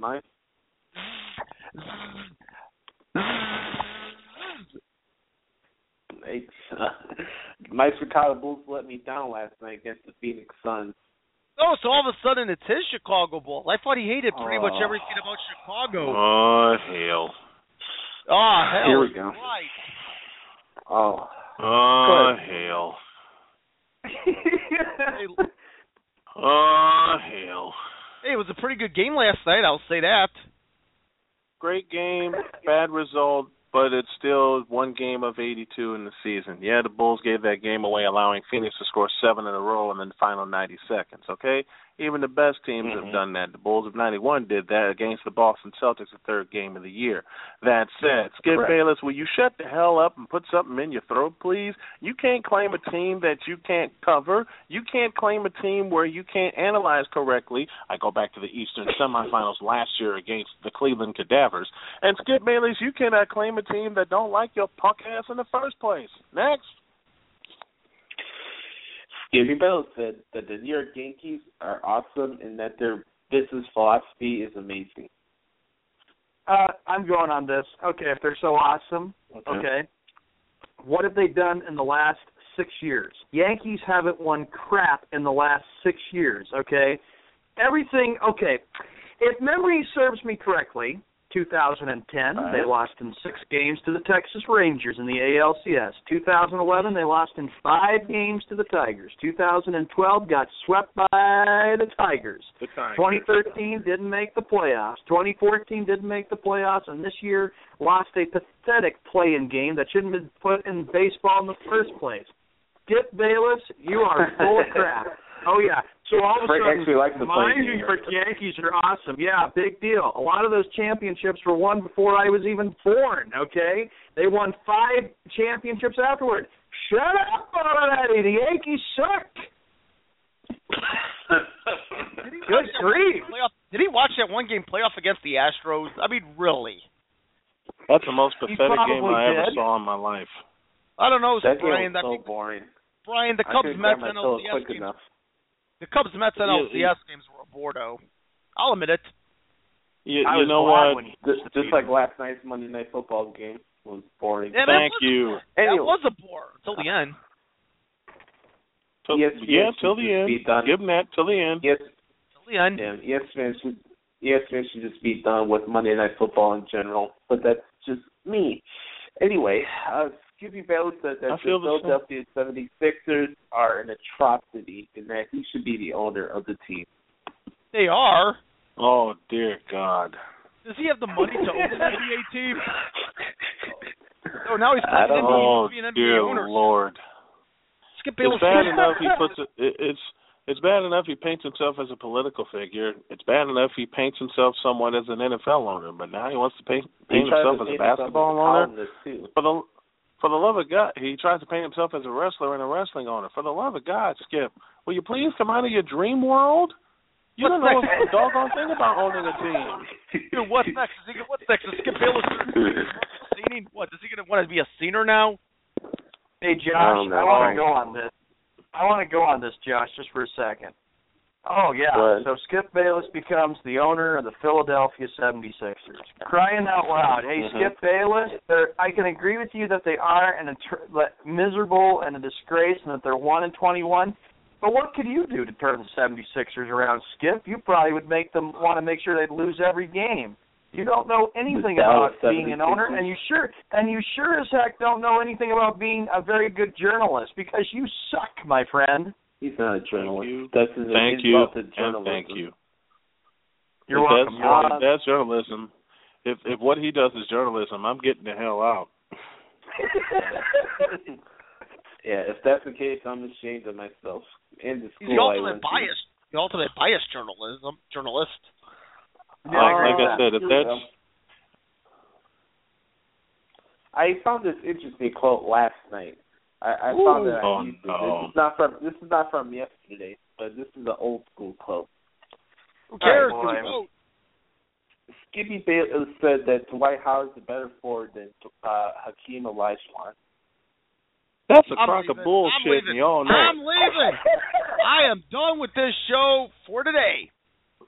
Y- y- Hakeem Olajuwon, Hakeem Olajuwon bounce a, bounce a basketball off Dwight Howard's dumbass head, dunk it on him, then take the ball back, kick him in the nuts with it, and dunk it he again. looks like Donkey. You're trying to compare uh, Skip Bayless. You're trying to compare Dwight Howard to Hakeem Olajuwon, a Hall of Famer, University of Houston, fly, uh, Phi Slama Jama, two-time champion, scoring leader, dominant center, and you're going to compare Dwight Howard, the softest center in the NBA, to Hakeem Olajuwon? You dumbass! Will you please do your research? We've already asked that. We know you're not going to do it, but for Christ's sakes, please do your research before you make such a ridiculous comparison. Do research. I don't even need to do research. I lived it, Brian. research. My research is life experience. All all right, I got something to add here. Okay, Go let's ahead, look yeah. at some. Let, let, let's look at championships here, Skip. Dwight Howard has only appeared in one NBA Finals. That was 2009. One. They ended up Yep. losing to the LA Lakers in five games. Hakeem Olajuwon has been in three NBA Finals appearances. 1986, his Rockets lost in six games. Mm-hmm. 1994, you move eight years later, the Rockets played the New York Knicks. And you know what? It just so happens, Skip Bayless, that the Rockets beat the Knicks in seven games, and then they swept Orlando four games to none in 1995. Yeah, what you know about saying that Dwight Howard is a better player than Akeem Olajuwon? Look at the doggone stats, and like Snowman said, do your frickin' research. You shouldn't Hey, have to, doesn't Dwight How- Hey, doesn't Dwight Howard remind you guys of Shrek from Donkey? No, not the donkey from Shrek. My bad. Doesn't he look like the donkey from Shrek? You guys ever Uh, that movie? I am not into Okay. Shrek, so I really can't I can tell comment by on the it. silence. I could tell care. by Well, I could care. li- silence. Listen, It's I could good. give a Beavers. I could give you a Beavers New York. You know what about Shrek? Well, there's, I'm going to send you guys a message in a Facebook uh, group message here um, because this goes with our next quote. Um, let me put this in a He's gonna. different one He's gonna get us in the Shrek. Just wait. We're gonna be in the Shrek before you know it. Go ahead, buddy. No. I'm afraid of the Shrek right now.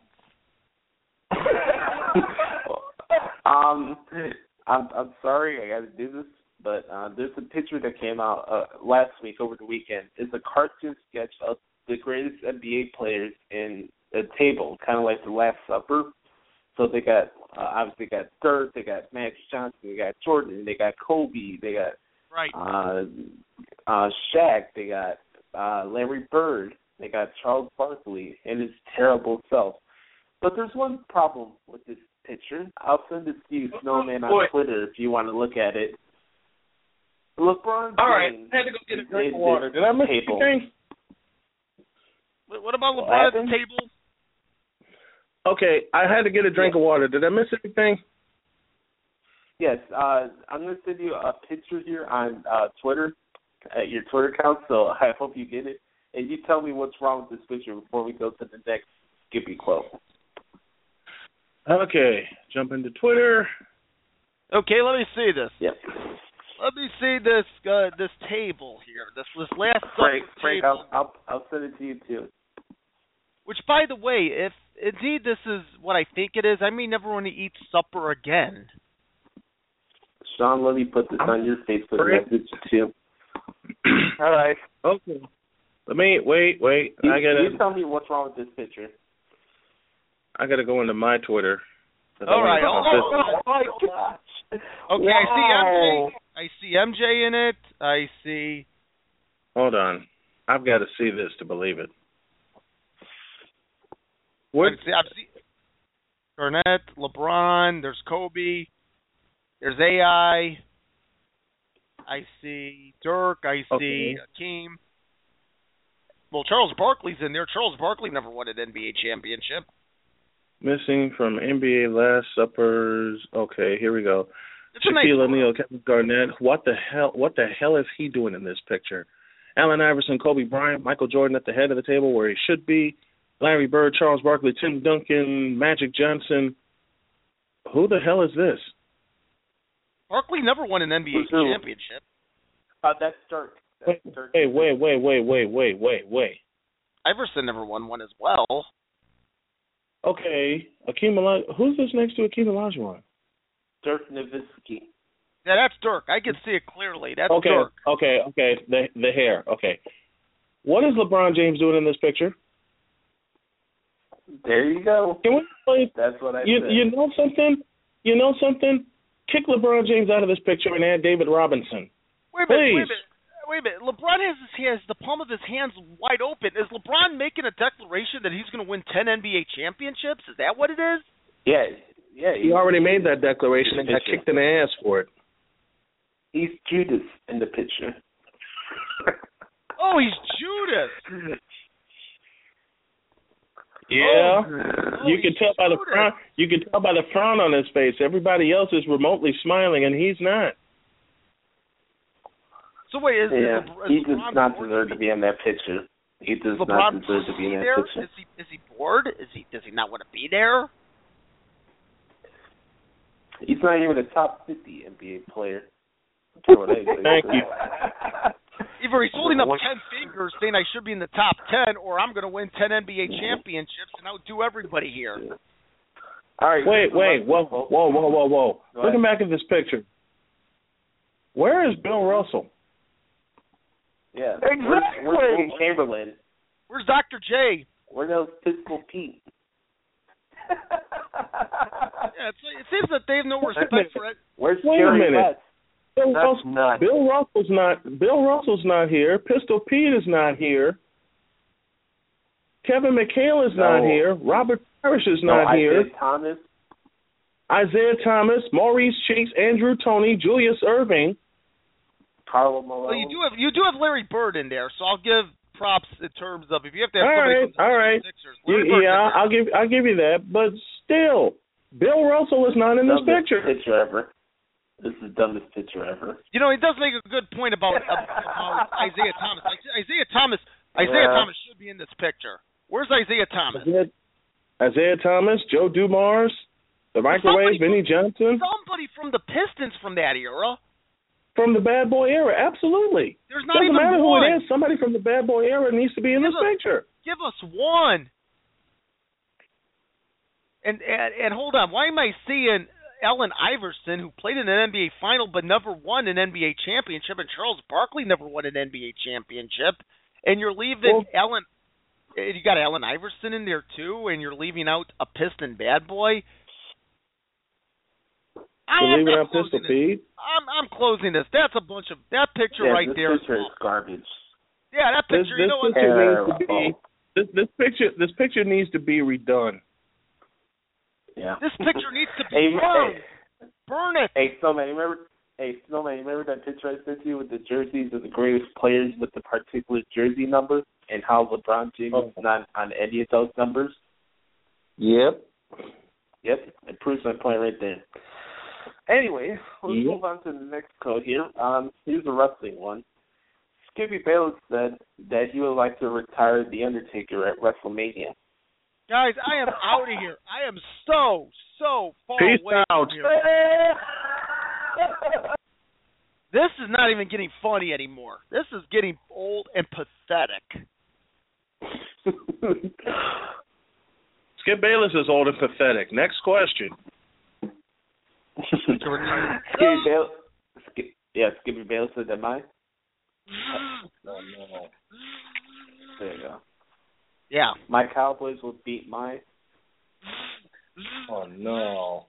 Said my. Your Giants. My Oh no. Philadelphia Eagles. My Boy. Washington Redskins to become the 2015 NFC East Divisional Champions and having a home playoff game against the Seattle Seahawks. Josh, Oh, what we the hell has he been drinking? I think we need a repairman. We need to get a repairman for the Shocometer 3000 now. Repairman here. What can I do you for?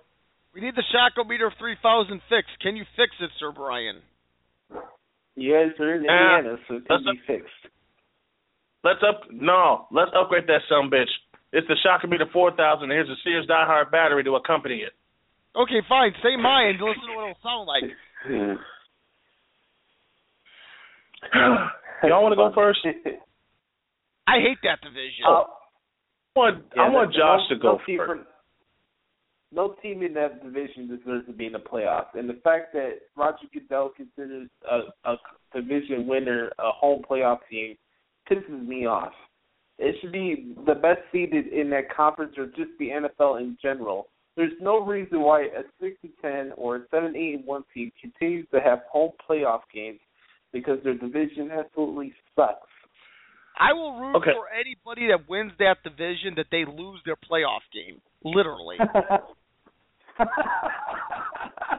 I like you pointed out. This is a division I really don't care about because it's such a fluke. I do. I care that they lose. That they get blown out, embarrassed. I, have I to want, say- I want to make a rule.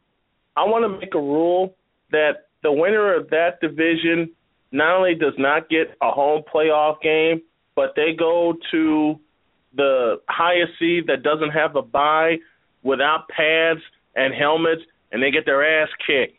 They don't even allow themselves to see the 40 yard line. Drop the mic. Drop the mic. He might have broken, he might have broken the mic. He might have broken the entire mic. I, I got a couple more quotes for you guys. Um, Okay, cool. Scooby Bayless said that Kobe Bryant will not be a first ballot Hall of Famer because he's not a true. Oh, leader. this one's mine. This, is one's mine. good. Go ahead, Brian Snow. God bless America. Kobe Bryant, not a first ballot Hall of Famer. Skip Bayless, what the hell have you been drinking, smoking, or both? All right. There Kobe. Bryant has more integrity than you do through through your entire journalistic career. He is definitely a first ballot Hall of Famer. He stayed with the same team for 20 years, not uh, a lot more than we can say for your journalistic career. And Kobe Bryant has revolutionized the game the same way Stephen Curry has revolutionized it now. In fact, if you remember Skip Bayless, if you decide to watch and look around, Kobe Bryant came in at the tail end of another Hall of Famer's career. Who is that Hall of Famer? Michael Michael Jeffrey Jordan. Now I dropped the mic. And, and Michael No, I Jordan want- I actually want- went on the stage. Go ahead. I, I want to bring back an old classic quote since we're on the Kobe topic. Skip Kobe- Bayless said that Tim Tebow is more box office than Kobe Bryant. That is a retro quote from one of the early first take shows. He said that. I Um, did it. He said yeah. Tim Tebow Um, is more yeah, box Sean, office Say than it. Kobe Sean, Bryant. cover me. Cover you. Yes. You need You know why I said cover me? So you know, so you don't go in a tantrum here. As bad as I want to, we don't have enough time.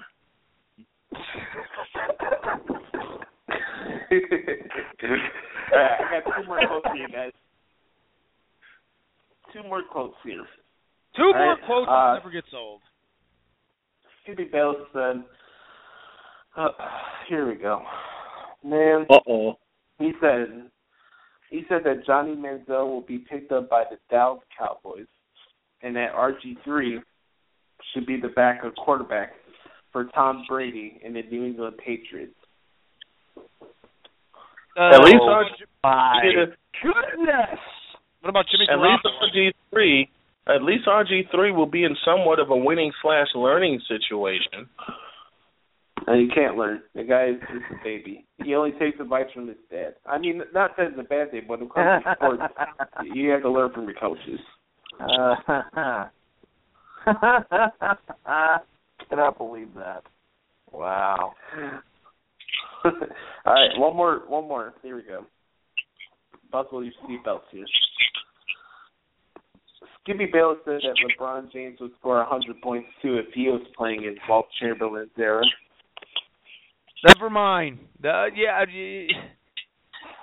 Hundred points for the Wilt Chamberlain. Oh my! You know what? That was not even happen. Wilt Chamberlain. You know what? If Wilt Chamberlain went up against LeBron James, Wilt Chamberlain would smash LeBron there, Skip. He doesn't even. You know what? LeBron knows that even. You know what? But actually, I'm going to say if he played back in those eras, LeBron James would get smoked back in those eras because it was physical and it was tough back in those days. He couldn't beat beat the uh let's see the Celtic teams of Russell or the 76er teams of Wilt or Phoenix or the Knicks with Bill Bradley, Dave DeBusschere, Willis Reed. The list goes on. I tell you, Skip Bayless, you are one pathetic, overrated journalist that I've ever heard of in my life, and I just I have to mute myself because all the quotes that Josh has to read every day is so pathetic. Yeah, you're just miserable. You're you don't know anything. Isn't it great we have a heel? Listen, as as far as pro wrestling goes, we have faces and we have heels. Skip Bayless is truly the heel of sports journalism. He's a Nimrod. He's a heel. Yeah, Can- a Nimrod. Can he, okay, as long as we have these quotes, we'll have the Skippy Bayless bash hour. Thank God for that. But Skip Bayless, LeBron scoring 100 before Wilt. Okay, let me just. I know this list can change. Okay, but I'll give you five players with Wilt included. I'll give you four players around Wilt that'll score 100 points apiece. Okay, and those four players are Bill Russell, Willis Reed, Michael Jordan, and Larry Bird. They'll all score 100 before James scores 20. I don't think anybody will ever score 100 points again. Mm. On that note, that's the Yeah, but it's fun to think about it. True. On that note, that's the wrap for the Skippy Bayless Bash Hour. We hope you guys enjoyed the quotes today. We'll have some more for you on Thursday. I want to thank the Snowman for hopping on as always I'm here in the Sports Drive. And, buddy, uh, thanks for coming on today. I appreciate y'all having me. Thank you much. Hey, we thank you. Absolutely. Blessed to have you. Talk to you later, buddy. Talk to you later. Thank you. All right, that is the Snowman here on the Sports Drive. We're going to head to a commercial break here. When we come back, uh, Frank came up with an interesting topic before we came on air, uh, before the show started, about Kobe Bryant being equated with a, a, a basketball team from Italy. We'll talk about that more coming up next here on the Sports Drive on Jock Journal Radio.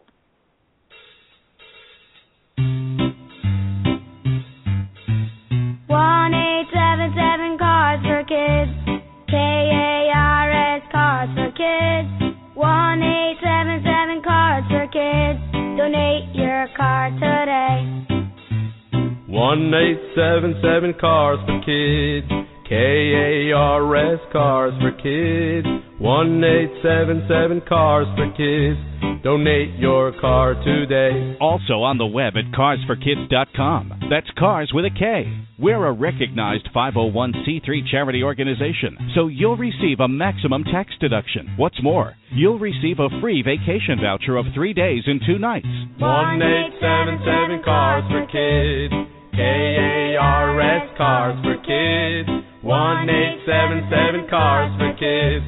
Donate your car today.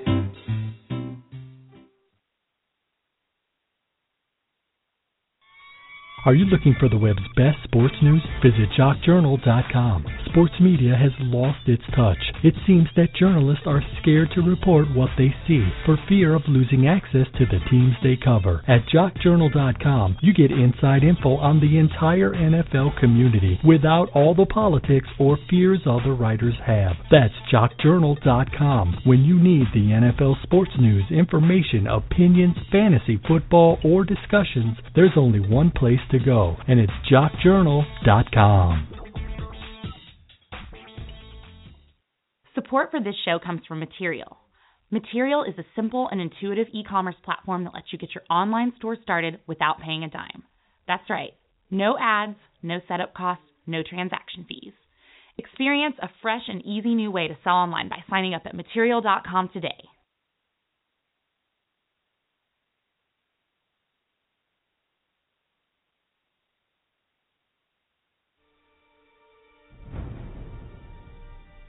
Don't let your dreams be dreams.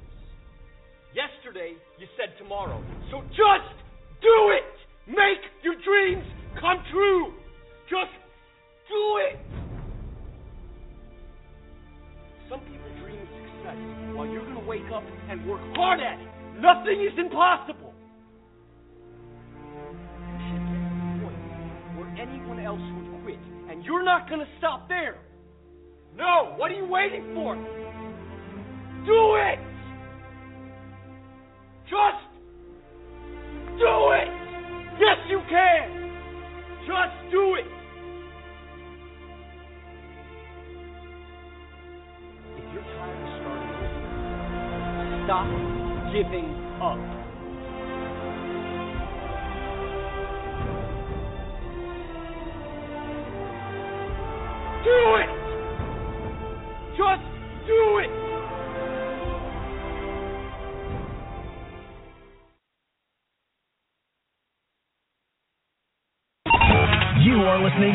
Listening to Jock Journal Radio. News, opinion, and discussion for all you jock stars. Welcome back to the Sports Drive, where we give you sports radio that doesn't suck. I, I, I, I think that I've become a little bit uh, obsessed. Obsessed with sports. Welcome back here to the Sports Drive here on Jock Journal Radio and JockJournal.com. Josh Lopez here with Sean Mahon and Gutterball Man and Frank Sprankle, the Gale Force from Blue Bumblebee, Indiana. Uh, you guys can follow us on Twitter at Doc Sports Drive. If you'd like to join the conversation, hit up our text line at 77948 or give us a call at 602 753 1743. If you ever miss an episode of the Sports Drive, you always go to JockJournal.com, go to the Jock Journal Radio section and you'll find our on-demand episodes there. with that said, uh, we're gonna let Sean and Frank ride the rest of the show here. Um, I'm trying to save my voice because I do have to do a three-hour radio show tomorrow morning. I don't want to burn myself out, but I will be here in in uh, just being here the producer role here. So um, we got a lot of topics, as you guys see a full rundown as you're listening to the show live. I've got a lot of interesting topics for you guys. So uh, by all means, go ahead, guys. All right, Josh. Uh, here we are on the 8th of December, 2015, Tuesday. The next story we're going to talk about, and one of the big topics, the national Italian team is interested in the services of Kobe Bryant. What a joke. What an utter joke. My opinion of it is this: I my belief is is that Kobe Bryant will not accept this. Uh, I do know that I think I heard something that Kobe Bryant is still very very much interested in playing in the 2016 Summer Olympic Games, which I think would be pretty cool. But I just don't see Frank how he would go to a national Italian team. I just don't see it happening. Kobe wants to retire on a good note. Uh, the Lakers know they're not going to make the uh, playoffs. They're a disastrous three and eighteen right now. Uh, so I just have to say, I just don't see that happening uh, where he would go to an Italian team. This is much to do about nothing.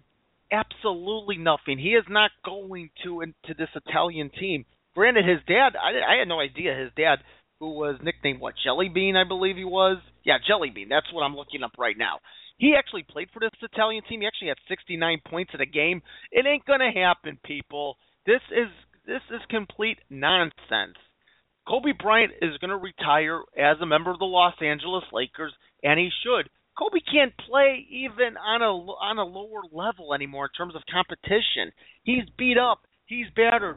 20 years in the NBA will do that. It's been a great career, but you know what? Kobe Bryant is never going to play basketball ever again. And Sean, I want to elaborate to what you're saying about him going to the U.S. Olympic team. I don't think he should go to the U.S. Olympic team. I don't, because Kobe Bryant has had his time. Let's let this era of great talent have this time. Let's let it be Steph Curry. Let's let it be about Kevin Durant. Let's let it be about Chris Paul. Let it be even about LeBron James. Let those guys have their era. This is not Kobe Bryant's era. He should just finish up his career with the Los Angeles Lakers and then walk away into the sunset. This isn't his time. Go away from basketball. You were great. You're not great anymore. You are a first ballot Hall of Famer. But you know what? Don't even go. I, I wouldn't even be thinking about the Olympics. I know it's the it's great representing your country, red, white, and blue, American pride, and all of that. But this is not your time. Let the let the superstars of today's era handle it. I agree with that. I, I think that you know, with what we've seen from Kobe Bryant, is that you know you're talking legend. You're talking about yes. the fact the guy the guy's won five NBA championships. Great. Uh, he dealt with he, it was a sensational career. Uh, Kobe Bryant knows that after he leaves next year, he's probably got all of his plans made for life after the NBA. Um, I don't know what his plans are. I'd have to do the research. Like, what is he going to do now since he's going to quit? Is he going Mhm. to be an NBA? Is he going to be an NBA television analyst uh, for Can't. ESPN, or is he going to go to maybe working on Turner Sports with TNT or work with NBA TV? That is still a huge debate. I don't know if I see him working in television. I don't. Maybe as a fill-in analyst occasionally. Maybe if it's like at NBA Finals, but permanently, uh, Sean, I just don't see him having that type of personality. And Kobe Bryant, uh, listen, not to mock his personality, he's got fine character in terms of him being a gentleman, but I just can't see him being a television analyst. I just don't. How about this? The Los Angeles Lakers. I mean, they would be stupid enough not to offer him a position in the front office. This guy has meant everything for this generation of Laker fans. Kobe Bryant. He's been. Go ahead. Oh, I'm just saying, yeah. Uh, he's been the heart and soul of the LA Lakers, and you Keep wouldn't rule out the fact. Keep him in. Yeah, Give him a front office job. You wouldn't rule out the fact that the Buss family, that the that Jerry Buss family would maybe just say, "Hey, Kobe, you know, maybe we'll have a front office position where maybe you could be general manager, or maybe I you could, uh, or maybe be a, maybe be a, a, a consultant for the LA Lakers, some kind of position." Uh, of course, you know this is a Laker team that we've talked about, Frank, that is going through major transition right now. It's a transitional period. This has probably been the worst in a long time that the LA Lakers have been. You know, and Kobe Bryant has been a player that has been affected by major injuries. He has just been injured, uh, and it's been disastrous. And with him being injured, I think he's just felt like he's past his prime, and that he feels like uh, the days are completely done, and that he just doesn't want to deal with any part of the situation.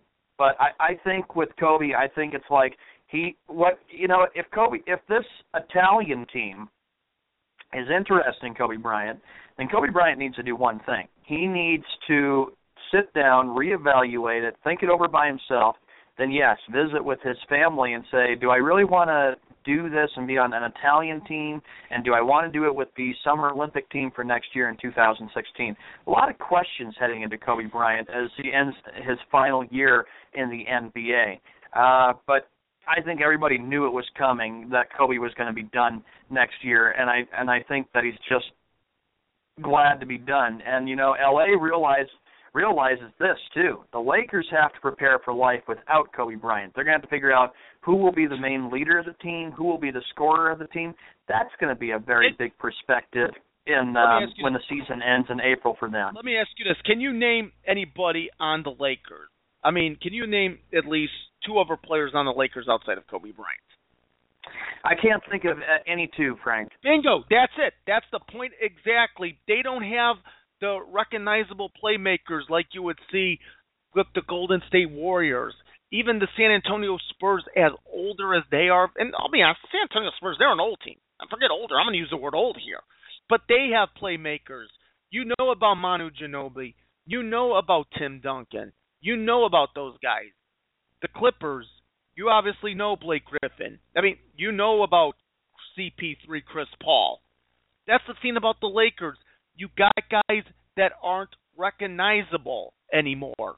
They used to be very recognizable. 15 years ago when they were winning NBA championships, you knew that you knew Kobe, you knew Shaq, you knew the supporting cast. Kobe Bryant is not the star attraction anymore because he physically can't produce. And on top of that, you don't know pretty much anybody on this team. The Lakers, they're, they're in a no, Sean. This rebuilding mode has just started. It started a year ago, two years ago, because the Los Angeles Lakers just can't win anymore. Will they win? I have a feeling they will. They will win again. But who knows when that'll be? Uh, the last time the LA Lakers even made it to the playoffs was, I believe it was 2013. Kobe Bryant sat out that quarterfinals against the San Antonio Spurs when they ended up getting swept by the San Antonio Spurs. So we have Well, to know very, very well. First round. Well, the a lot of teams make it to the first round. Yeah, but they but the Lakers were banged up and they had Mike D'Antoni as coach. I've always wondered about that time back in uh, I think it was 2011, 2012 or something like that. Back in November, there when the Lakers were 1 and 4, Mike Brown had been fired as head coach. They had all the work taken care of to get Phil Jackson back to LA. Had Phil Jackson been back in LA, LA possibly could have been a big threat in the Western Conference again. I don't Uh, think so. Well, hey, Uh, you got to remember when the. Go ahead. When the breakup of the Lakers happened in June of 2004, there was a lot of transit. Yeah, that was the transition period. They had just come off losing in five games to Detroit Pistons in the 2004 NBA Finals. There was a major negativity going with the LA Lakers because remember, in 03, the summer of 03, LA had picked up Gary Payton and Karl Malone there was a lot of expectation that they were going to easily get it done and rack up another championship. It did not happen. The Pistons were ready for the LA Lakers.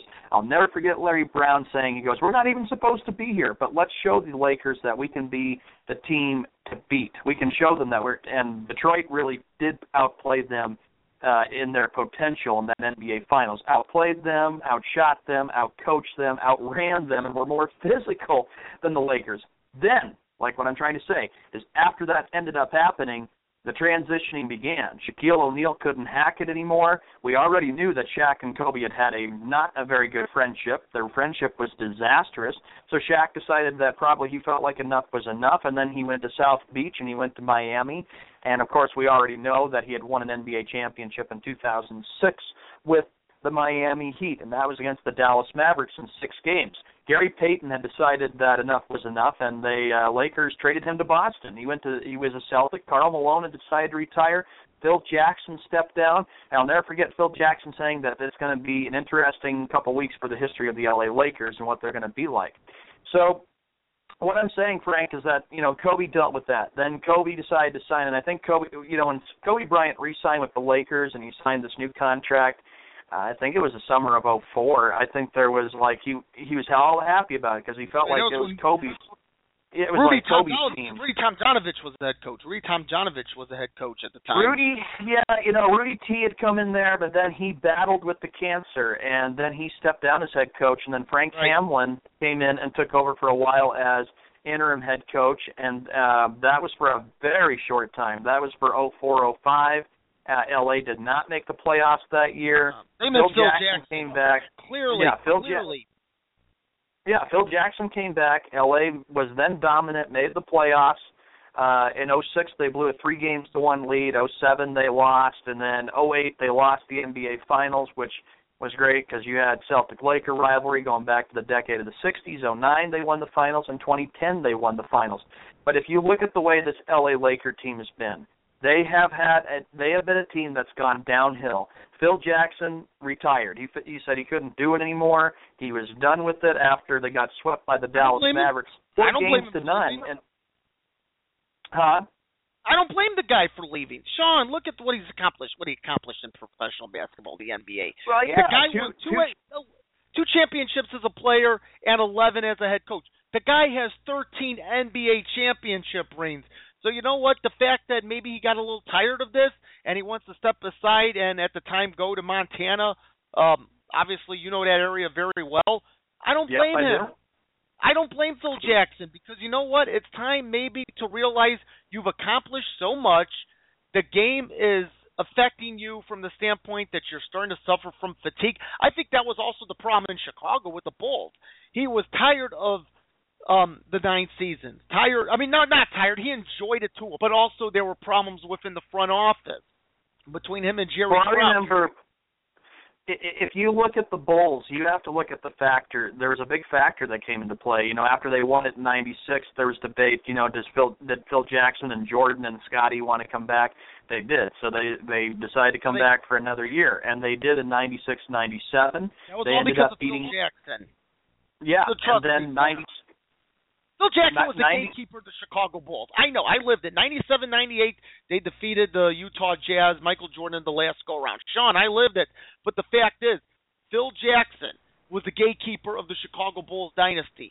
It was really turmoil from the start with him and Jerry Krause as general manager. But as the years went on, especially toward the end of the run, the relationship between Krause and Jackson was enough for Phil Jackson to handle, and he had to get out of there. He had to get out of there. Yeah, and I and I think with the LA Lakers, I think it was just the fact that you know then he went to LA, he won. Uh, you know, Shaquille O'Neal had gone up to Jerry Buss and said, "Hey, I want Phil Jackson as coach of the uh, the LA Lakers." And then when Phil Jackson came, he brought his entire coaching staff over to Los Angeles, and then they turned that team around. and they won three straight titles from '99 all the way to '02. You know, from the '99 season to all the way uh, to 2002.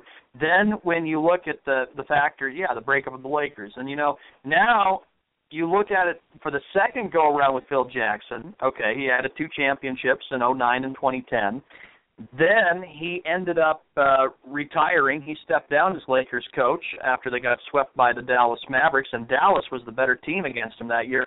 But look at the coaches after Phil Jackson.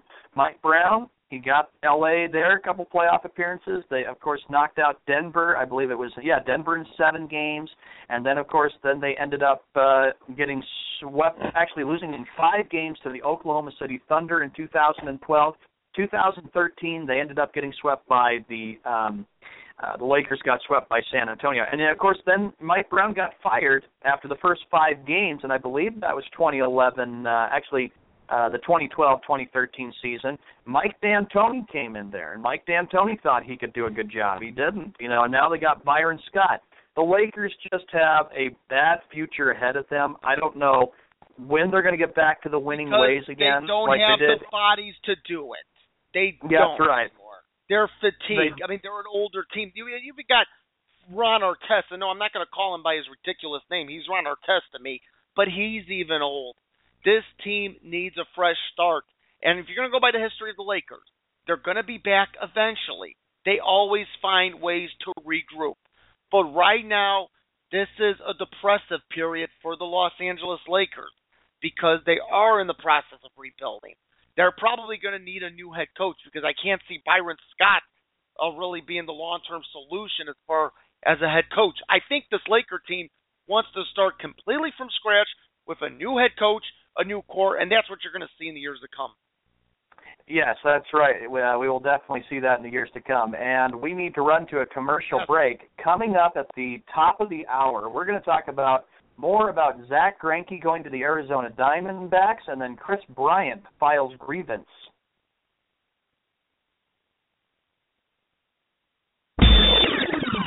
Time for commercials. If you listen hard enough, you might hear the subliminal messages telling you to buy whatever we are selling.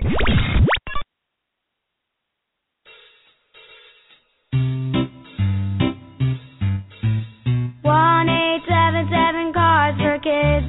K A R S cars for kids. One eight seven seven cars for kids. Donate your car today. One eight seven seven cars for kids. K A R S cars for kids. One eight seven seven cars for kids. Donate your car today. Also on the web at carsforkids.com. That's cars with a K. We're a recognized 501c3 charity organization, so you'll receive a maximum tax deduction. What's more, you'll receive a free vacation voucher of three days and two nights. One eight seven seven cars for kids. K A R S cars for kids. One eight seven seven cars for kids. Donate your car today. Taking a family of five to the amusement park can cost a small fortune. Oh, yeah. So to save some money, we thought, hey, let's bring the amusement park to us. Yeah. Go ahead. All right, uh, step right up, step right up, young man. Are you ready to ride the wacky waterfall? That's just the bathtub with the shower head running. Nope, it's the wacky waterfall. It's the shower, Dad. Waterfall. Wacky. There's an easier way to save. To get a free rate quote, go to geico.com, then buy online, over the phone, or at your local Geico office. Last time I asked you, what is something Drake would say while dancing like this? So let's take what you said and make a crap. Comment, raps, and parodies. You used to bring me some tacos. Now you always forget to put salsa. Tacos only mean one thing. Ooh, there's a spider, kill it please. Eek, there's a spider on me. Help, help, help. I should really shoot off me. I just noticed this fire in my shoe. And I will slowly try to extinguish it. Oh, I just saw some pizza, I'm gonna go eat it. Hold that thought whilst I deal out these poker cards. Now watch me sweep. Now watch me clean, clean. Now watch me sweep, sweep. I should have bought the real Windex. This off brand is a joke. I could be a maid and dust with this dance move. It is fall in Canada. Time to get out the rake. Whoop, I farted. Whoop, whoop, I farted. Whoop, it stanky. Whoop, it stank. I look stupid sweeping this floor. There's too much dust. Rough game, but I'll brush it off. And this is how I play tennis. There are bugs on my legs. Someone is passing gas in here. Let me wave the air in style. Is it because I haven't taken a shower? And it's the smell of my thighs. I choose you, Pikachu. Sub for sub, rub for rub. This is how you wipe a baby's butt.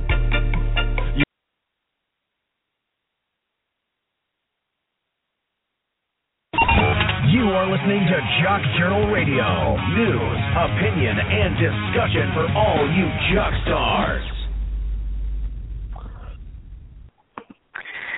Welcome back, ladies and gentlemen. Welcome back, everybody. Oh, I thought it was Sports Drive here. Is me. uh, Josh Lopez here. Uh, Sports Drive here. Final hour of the show. Still got the phone lines for you guys. 602-753-1743. Hope you guys joined the show. We got Sean Mahon and story man. We got Frank Sprankle. If you have any questions, hit up our text line. That's 77948. Dial in 77948. Type in the word text. And then your message. All right, boys, go ahead. Yes, welcome back, everybody. Like Josh said, third hour of the Sports Drive. Let's kick it off right now with what we got for Major League Baseball. Zack Greinke going to the Diamondbacks, and Frank, I believe you got some stats about Zack Greinke, and especially the fact that he is now going to a Diamondbacks team that is trying to get back in the postseason. I think the last time was 2008, trying to win their second World Series championship. Remember, the first one, of course, was in 2001 against the New York Yankees, which they beat them in seven games. Of course, I have stats on Zack Greinke. It's called six years, two hundred and six million dollars. That's the stat. That's the stat. Listen, that's all you need to know about Zack Greinke. Get this: he's going to make a little more than thirty-four million per season. Now, the Arizona Diamondbacks, they're forking over a lot of money, and they're doing so because they need a big boost in their pitching staff, guys. I mean, this pitching staff, this was like Zack Greinke in his early years. I mean, you go back to Zack Greinke when he was coming up, 2004, 2005. This guy was Zack who? I mean, this guy was nowhere close to it, 206 million dollars over six years. Because let's look at let's look back at Zack Greinke and how far he has come. This is a guy that went 8 and 11 in his rookie year of 2004 with Kansas City, and 5 and 17. Seven. This guy lost 17 games. Zack Greinke losing 17 games. Go back to two years ago. Well, the, the season before last, 2014. Here's a guy that won 17 games. Zack Greinke started to turn the corner around 2008 when he won 13 games. And if you look at Zack Greinke, he has pretty much been a double-digit win guy ever since 2008. And is he worth the money? Yes, he's worth it. The Diamondbacks have done a fine job uh, forking over all pretty much well, a good deal of their income to get Zack Greinke. Now, it, it couldn't come at a better time here because the Diamondbacks they need help at in their pitching depth. They really do because they don't have that dominant starter. As a matter of fact, you take a look at the one guy that uh, actually was pretty good, I guess you could say, for them. Let me pop that up here. But I'm going to tell you this: Zack Greinke. You know, it's interesting. Johnny Cueto. This guy was offered almost Zack Greinke money, and he turned it down. I mean, you can tell that this is a team that's desperate for pitching, no question about it. But you look at the Diamondback staff; they didn't have guys, Sean. Sean, they didn't have guys that had the numbers of Zack Greinke. As a matter of fact, they were a pretty god awful pitching staff. Uh, uh, yes, the Diamondbacks were really, really do need the pitching, uh, and you talked a lot about that. That that's one of the weaknesses, and that they need to really improve on that for next year. Now, Frank, my other big question is, what about big bats? Do the Diamondbacks need another big bat in their lineup for their offense? I mean, what do you expect out of their offense next year?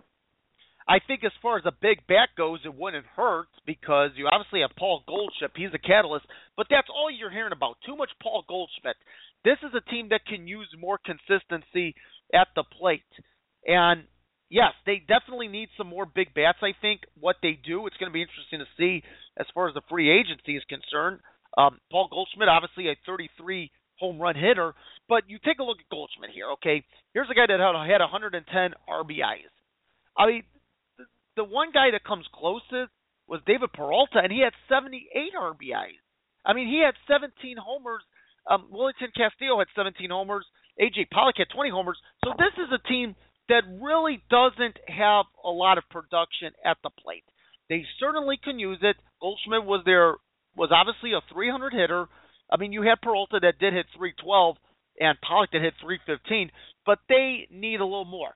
They need to get guys on base. They need guys to bring in the runners and maybe hit a few more homers.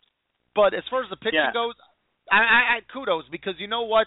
This was a deal that they had that they clearly needed to make because they only had one guy that won double digits, and that was Robbie De La Rosa, who went 14 and 9 last year. I mean, you take a look at the other starters; they had either a sub 500 record or were 500. They had guys that were just pathetic. Yeah, this is a Diamondbacks team that last year finished third place in the National League West. They went 79 and 83. So it's a big question on what Arizona can do to improve their team. But I still have to say, like I told you yesterday, Frank, if I have to look at the National League West, I still say I'm going to give the edge to the LA Dodgers right now at the moment, or the Giants. It just seems like they're a lot better. San Diego, of course, we know they. Uh, it, it'll be interesting to see how their team looks, of course, and then of course Colorado are the Rockies. Rockies haven't been really a dominant team in such a very long time, and who knows how much time Todd Helton has left. But you know, Arizona is saying you know that they want to be poised to be the big threat next year in the National League West. They want to be a tough team. They want to be better. They want to have better pitching. But I think with the Diamondbacks, yeah, I think a, a big bat is exactly what Arizona needs if they want to be very competitive in that National League West. It's very, very debatable. Too much Paul Another Goldschmidt. comes. Too much. Too much Paul Goldschmidt. Yeah, too much Paul uh, Goldschmidt is correct. Now the Diamondbacks are not done. Apparently, they're still looking at another big pitcher, but we're going to save that when we get to the winter meetings. But with Greinke, though, uh, Frank, how many games do you think he can win? Can he win 15 or maybe 20 games? Can he can he really be that number one that the Diamondbacks are looking for? Because that's because everybody's talking about how Arizona is expected to be maybe the threat because they got Zack Greinke. Whoa, whoa, whoa, whoa, whoa, whoa! Zack Greinke only pitches one in every five games. You, like I said, this add another starter, get some more bats, and maybe we'll talk about you being the threat in the AL West. I mean the NL West, I should say. NL West. Pardon me, wrong Yeah. league. My bad. Uh, No, no, no. That's all right. uh, listen, listen.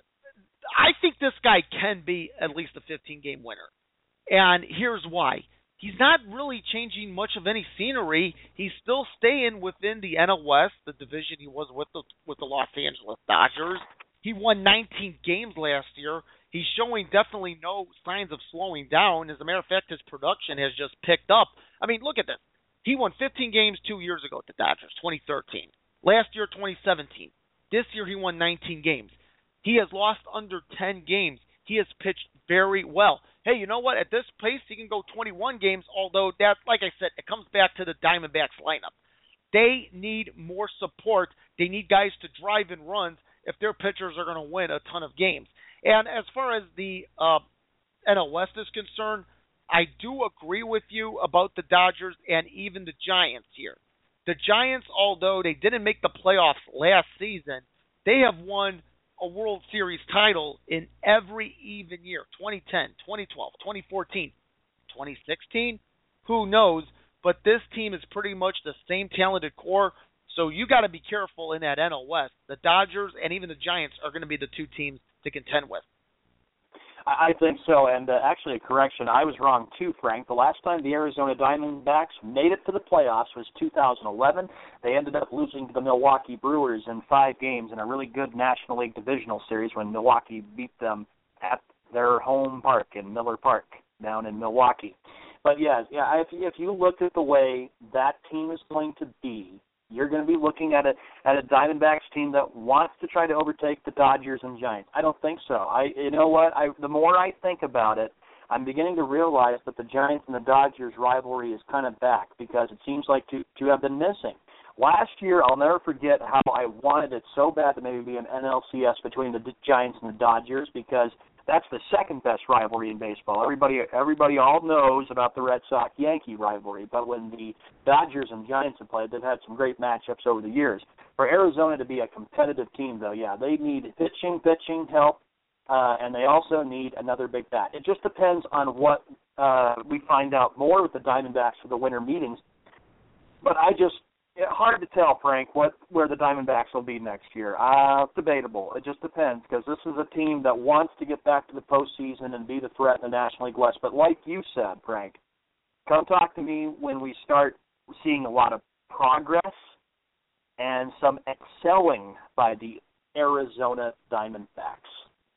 Oh, of course. The next story, the next story that we get to in Major League Baseball that we're talking about is Kris Bryant files grievance over service time. Chicago, uh, Chicago, Chicago Cubs third baseman Kris Bryant, the NL Rookie of the Year in 2015, has filed a grievance against his team for alleged manipulation of service time, according to a report from Jeff Pass- Payson of Yahoo Sports. Bryant has yet to meet with arbitration panel to discuss his panel to discuss the situation, according to Passan. The grievance claims that the Cubs didn't act in good faith in bringing Bryant to the majors. What do you think, Frank? Uh, well, of course, there was some issue about them wanting to bring him up to prevent him in terms of contract issues. But Kris, you were up. You won Rookie of the Year. Grievance? I don't have any grievance for you. You won Rookie of the Year. You had a pretty darn good season. Oh yeah, your NLCS performance kind of sucked. Well, actually, it did suck at the plate, but a grievance issues? Come on, Kris. Move move beyond that. Get ready for 2016. You're in a great situation with the Chicago Cubs. Don't know why you're filing a grievance claim here. Bryant led all spring training with nine home runs, but the Cubs opted opted to send him to AAA Iowa, citing his need for development as a fielder. When Mike Olt suffered a wrist injury and was placed on the disabled list, Bryant came to the Cubs and hit 275 with 26 home runs, a rookie record for the franchise. You're right, and I agree with you, Frank. It's kind of like you know, yesterday we talked about Jonathan Papelbon. He filed a grievance with the Washington Nationals, and I think the Nationals. I think it's better, you know, players need to stop filing their grievance and stop complaining like babies and realize you're, you know, you're, you're, you're a professional ball player for crying out loud. You're making millions of dollars. You're realizing you're doing something you've been doing since you were a kid, or since you've been, you know, when you played baseball with friends and and done something you wanted to really, really, really do. So he needs to realize to do this. I'd say for Kris Bryant and Jonathan Papelbon, both build Grow a up. bridge and go. Both That's what I build, say. build a bridge. Grow up. Yeah, grow up and build a bridge and get over it.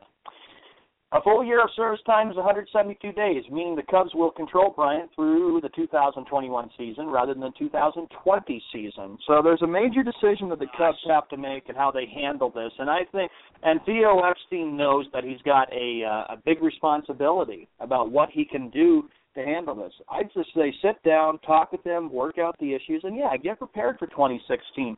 You have to remember, Frank, we are not that far away. We are just two months away from pitchers and catchers reporting for spring training. Woohoo! I'll tell you what, that's the one thing I look forward to toward the toward when we get to the Super Bowl. Thinking about pitchers and catchers for spring training. But as far as Kris Bryant, listen, 2021 to 2020 we can file for free agency. Kris, you are part of something special here. You are part of a special young core that has potential of doing something that the Cubs haven't done since uh, nine, since 1908 here, and that's win a World Series. The fans love you. They appreciate you. I don't know why you're filing a grievance claim here. Give me a break. Yeah, and of course, Frank, you are the big Chicago Cubs fan, and you realize that you can't Realist, let this too. become distraction because the Cubs know that they want to win the World Series.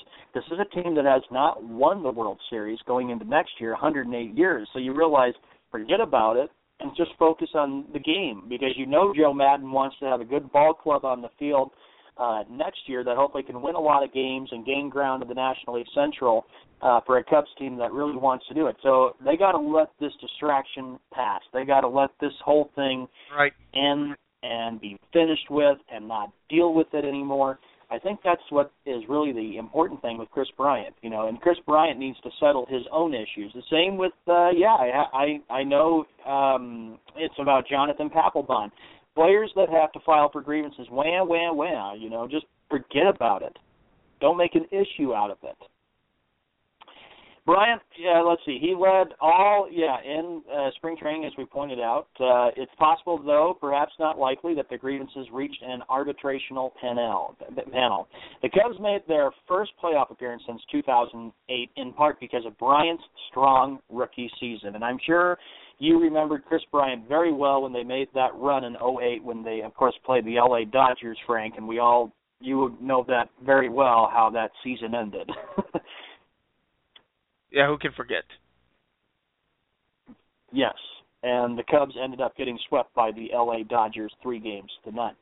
But it's again, it's a debate. It's something that the Cubs and Kris Bryant, especially Kris Bryant, needs to get worked out and get resolved before the season begins. And I'm sure Theo Epstein and Cubs ownership are probably thinking, we don't have time for this. You know, it's like we want to get. I'll tell you what, Sean, why don't we go to commercial? Why don't we go to commercial and we talk about that when we come back? Uh, let's see. Um, Time for commercials. If you listen hard enough, you might hear the subliminal messages telling you to buy whatever we are selling. Taking a family of five to the amusement park can cost a small fortune. Oh, yeah. So to save some money, we thought, hey, let's bring the amusement park to us. Go ahead. All right, uh, step right up, step right up, young man. Are you ready to ride the wacky waterfall? That's just the bathtub with the shower head running. Nope, it's the wacky waterfall. It's the shower, Dad. Waterfall. Wacky. There's an easier way to save. To get a free rate quote, go to geico.com, then buy online, over the phone, or at your local Geico office.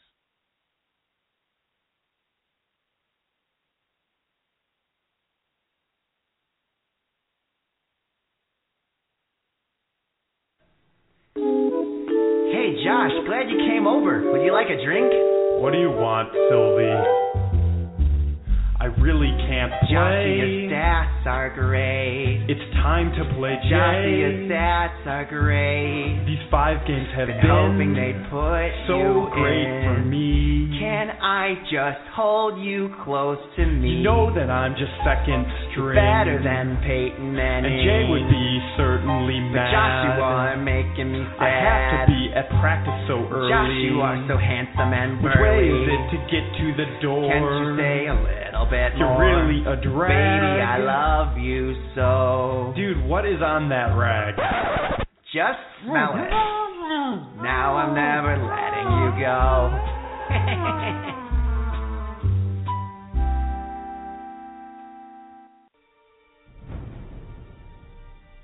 Don't let your dreams be dreams. Yesterday, you said tomorrow. So just do it! Make your dreams come true! Just do it! Some people dream of success while you're going to wake up and work hard at it.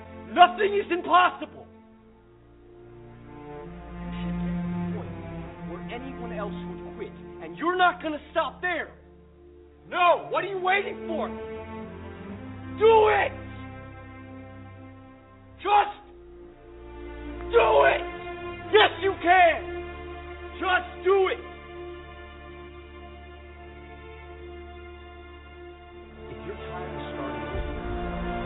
Stop giving up.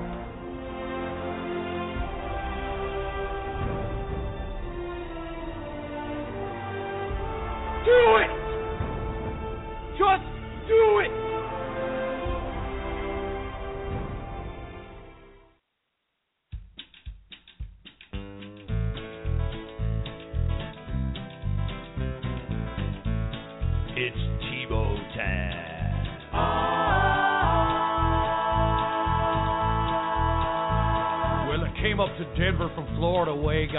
Heisman Trophy, gonna make 'em pay. Orton and Quinn went to the bench, covered in that loser stench. Might be a legend. Legend, the legend of Tim Tebow. Now he ain't like Rodgers or even like Vick. When he beats your team, it'll leave you sick. Ain't got big numbers. In the second half, he'll kick your ass. Just do the math. He's a legend, all right. Legend, the legend of Tim Tebow. He ain't like Jordan or even A. Rod. Some folks think he's the son of God. Pure enough to bang your mama. Pretty sure he killed Osama. He's a legend. Legend, Legend, the legend of Tim.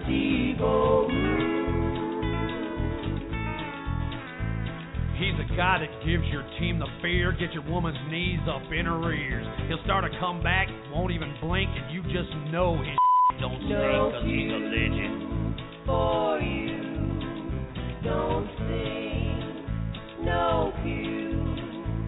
Now Elway don't want him, neither does Fox. I'll bet that guy's got a five foot.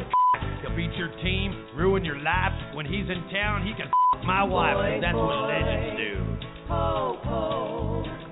Screw, screw. No joke. Now, f- the Raiders, f- the Chiefs. It's all about the man with a swinging beat. Everyone loves him. He's the bomb. Hell, I'm pretty sure I'm getting turned on by the legend.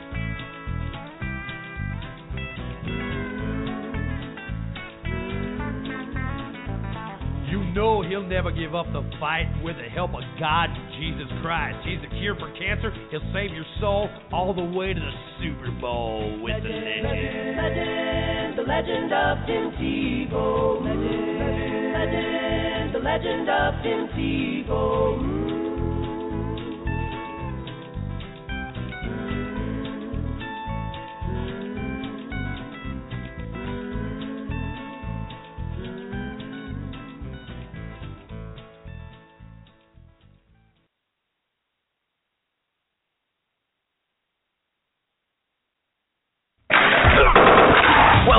To the Sports Drive, where we give you sports radio that doesn't suck. I, I, I, I think that I've become a little bit uh, Obsessed. obsessed with sports.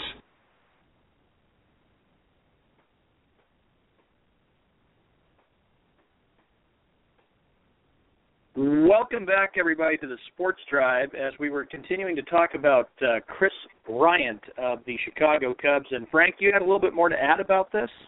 Well, listen, this Kris Bryant's got a golden opportunity here. I mean, listen, uh, forget about the money or how much cash you make. What can be more valuable for Kris Bryant, for Anthony Rizzo, for Kyle Schwarber, for Javier Baez, Starlin Castro, you name it, uh, the list goes on and on and on. What can be more valuable than any money you will ever make in your career would be being part of a Chicago Cubs team that has not won a World Series since 1908. I mean, think about that. You're part of the most historic World Series team maybe to ever live. And they would certainly be the most historic team because listen, uh Sean, we've had World Series teams come and go. And maybe you can relate to this going back to 2004 with the Boston Red Sox. But to be part of a World Series team, of course it's special. But to be a part of a World Series team that ended a long drought, that did what many people thought could be was the impossible. My Mhm. goodness, this would be something. Uh, this would be more valuable than money. And look, I like Kris Bryant. He's one great ball player. That guy can hit. I got to tell you something. I saw the Cubs play the Miami Marlins on Labor. Uh, no, no, no. Oh, goodness, I get my holidays mixed up. Tis the season. Independence Day night, Saturday night, July 4th, Wrigley Field. Cubs and the Marlins. Kris Bryant, in his first two at bats, he has six RBIs, a two-run homer, and a grand slam.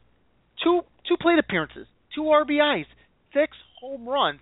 Now, don't tell me there's nothing special about that young man because there certainly is. And the fact is, they didn't bring him up because they needed to work on his fielding. I'll be honest, great hitter, terrific hitter, but his fielding needs some improvement. And I think we've seen the improvement as the season gone on. But when he came up, he had trouble fielding the ball. He really did. And that's something that Kris Bryant definitely needs to focus on during the off season to become that fine tool ball player. Boy, I'll tell you what, a lot of optimism for the Chicago Cubs. You talk about spring training. Heck, I'm ready. Let's end the NFL season. Let's get to spring training. Oh, wait, we still have to have Christmas yet. I forgot. Yeah, Ho, true, ho, true, ho. true. Uh, as we continue, as we continue right along, this is day number two of the winter meetings, and of course, one of the big headlines making stories right now. An unidentified fourth team enters trade talks for the Miami Marlins' Jose Fernandez, and that's why I wanted to save it for the Arizona Diamondbacks. Apparently, the Diamondbacks have jumped into this. There are a couple teams. The LA Dodgers, the Diamondbacks, and the Yankees are all known to have spoken about Fernandez with the Marlins, who have said publicly that their ace is unavailable even while they continue to entertain trade talks about the 23 year old right hander. And so, Frank, Jose Fernandez is a big piece. He's a great pitcher. He's did very well with the Miami Marlins. But who do you think, honestly, could get Jose Fernandez from the Miami Marlins? Here's the thing about Jose Hernan- Jose Fernandez. This guy won 12 games just two years ago, his rookie his his rookie of the year season. Uh, but he only won four games last year. He went four and two, and he went six and one um, this past season. The ERA is still low, but you're still taking a shot on Jose on on Jose Fernandez as well here. Uh, he has been their ace. Oh my goodness. There's listen. I gotta say this: if the Miami, if the if the Arizona Diamondbacks are a team that is ta- that is taking a shot on him, good for them. But understand this: he he had Tommy John surgery in the 2014 season, and that's why he went four and two. And then he had problems in 2015. I mean, just this past season, he went on a 60-day disabled list recovering from Tommy John surgery. That's why his numbers are down. This guy has potential, but let me ask you this: if you're a general manager, based on the fact that he had a stellar rookie of the year season in 2013, and then he pitched very well in in the games he did pitch, but he had Tommy John surgery. He had issues last year from Tommy John surgery. Do you want him? I'm thinking here, Sean, that this is a big liability here because the last two seasons he just hasn't been himself. He just hasn't been himself, and of course we'll see what ends up I don't know happening if I as the take- Yankees. I don't know if I want to take a shot at him. I don't know. I might the not Yan- want. well, the Yankees need to focus mainly on finding another bat. The uh, Diamondbacks are, of course, are still looking at important marquee pitching, like we've talked about uh, for the third hour for the Sports Drive today. And you know, you look at other, you know, and the Dodgers are still a possibility, but we'll see. Other news: the Boston Red Sox they have bolstered a suddenly imposing bullpen, acquiring Carson Smith and lefty Roenis Elias on Monday from the Seattle Mariners for left-hander Wade Miley. So Wade Miley signed that contract with the Red Sox. He is now going to the Pacific Northwest, where he will be with the Seattle Mariners as their starting pitcher. Uh, what do you think, Frank? A good move for both teams? Bad move? What do you think? Well, for, as far as the Red Sox go, I want to hear you because you're the Red Sox fan. I'll, I'll, Okay, I'll say what well, I. I'm gonna go- Well, let me okay, see. Let me all right, see I'll go first. Go ahead. Go ahead. All right, I'll go first. The Red Sox had one of the worst bullpens in baseball last year. They finished in the last for the American League East. But Dave Dombrowski, in his first off season running the Red Sox, has moved swiftly to improve the relief force. As Red, as a Boston Red Sox fan, I am happy what Dave Dombrowski is doing. What Dombrowski's mindset is, he wants to go right to work on the pitching. He knows that the Red Sox have got hitting talent. They've got young players.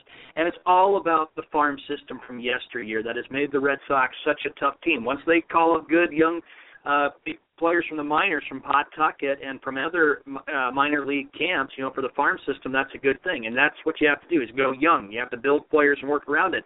Bullpen is great. For the Mariners, you know, they get Wade Miley. I, you know, they had something on MLB Network that I watched yesterday when this tr- trade went down in Nashville, Tennessee. Uh, thinking that you know that they were kind of thinking the MLB Network analysts were kind of saying that maybe the Mariners are kind of maybe uh, a big threat in the American League West. You know, Frank, I don't know if they're there yet. I don't know uh, with the Mariners. They lost. Uh, I think they lost Iwamura, who was with the uh, Mariners, I believe, and he went to the Dodgers. I think that's where he was with, uh, was Seattle. So I don't know if Seattle is all the way there yet. I mean, that AL West is still a division that is still up for grabs. I think, you know, Texas, of course, that was surprising that the Rangers were so good again.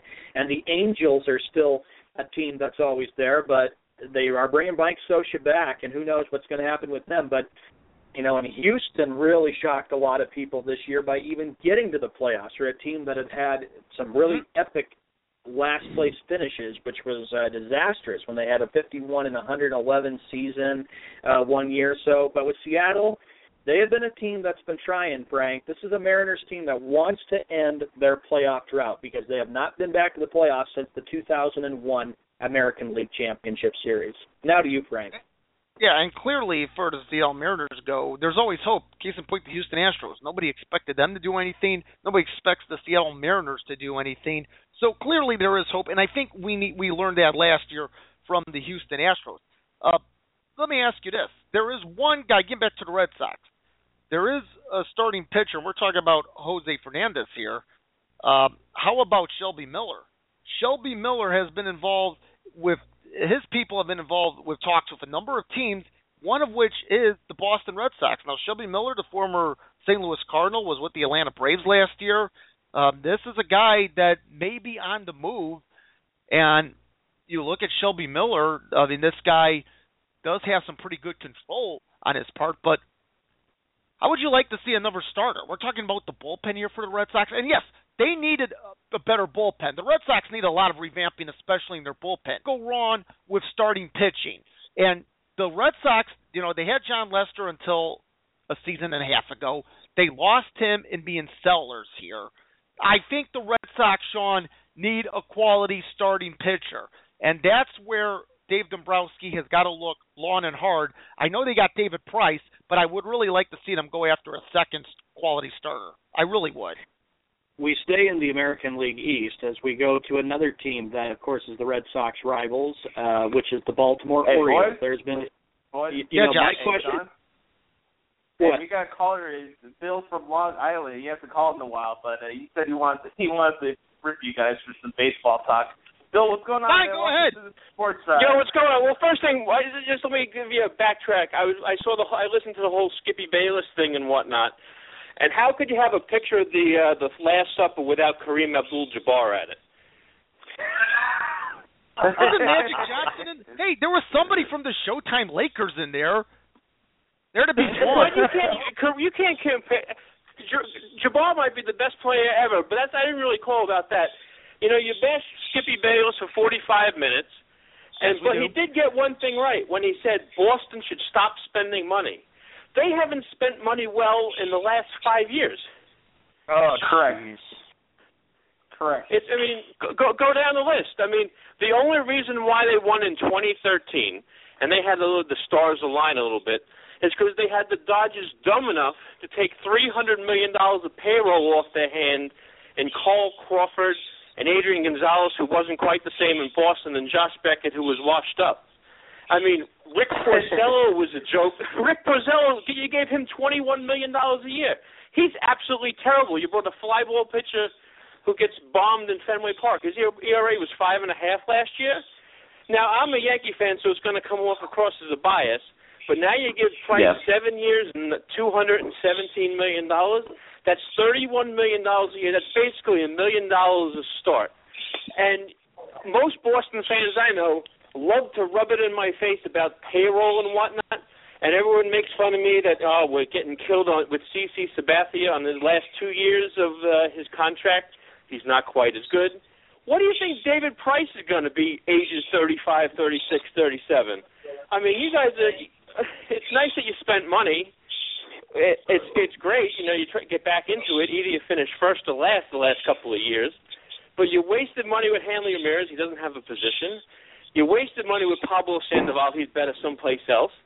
And then I hear you guys Yep. talk about all these pitchers with all this money. I I can't believe how much money these pitchers are getting. I just can't believe it. I can't either. It's ridiculous. Uh, two hundred and six million dollars for Zack Greinke. He wasn't even the best pitcher on the it. staff. It's it's terrible. I, it's and I heard you guys making fun of Skippy when he said like the Yankees were smart. And Cashman has been kind of smart since 2011. He's been under the radar. He's been under so much pressure to try and win now, but yet build up the farm system. And he had the wherewithal to try and trade for these young pitchers that are that are under control for a little while. He went out and bought his ace from Japan, which you know, at nineteen million dollars a year now seems like a bargain. We traded a catcher who had one good month for Pineda if he can ever stay healthy. He's a solid pitcher.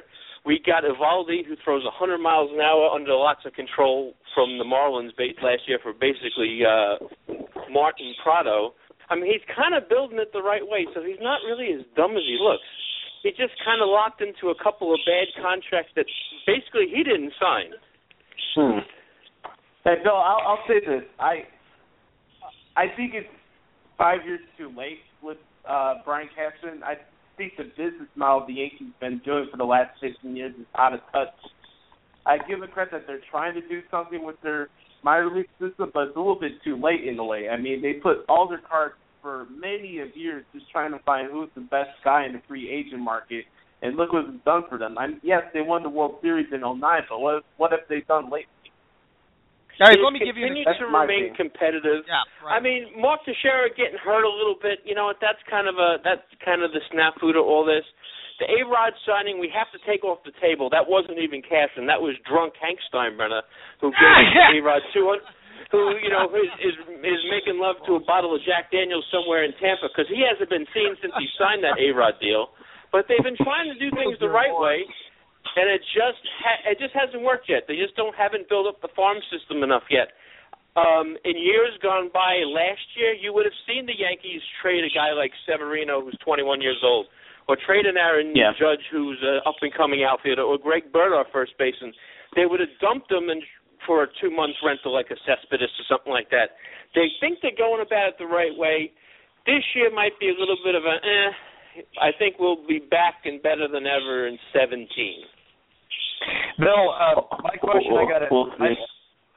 Bill, my question to you Go is, is that is that if the Yankees um, if the Yankees do not do very well next year, don't or do not even make it to a play-in game or to the uh, playoffs, do you think that either Brian Cashman or Joe Girardi could possibly get fired after next year? Smart, no.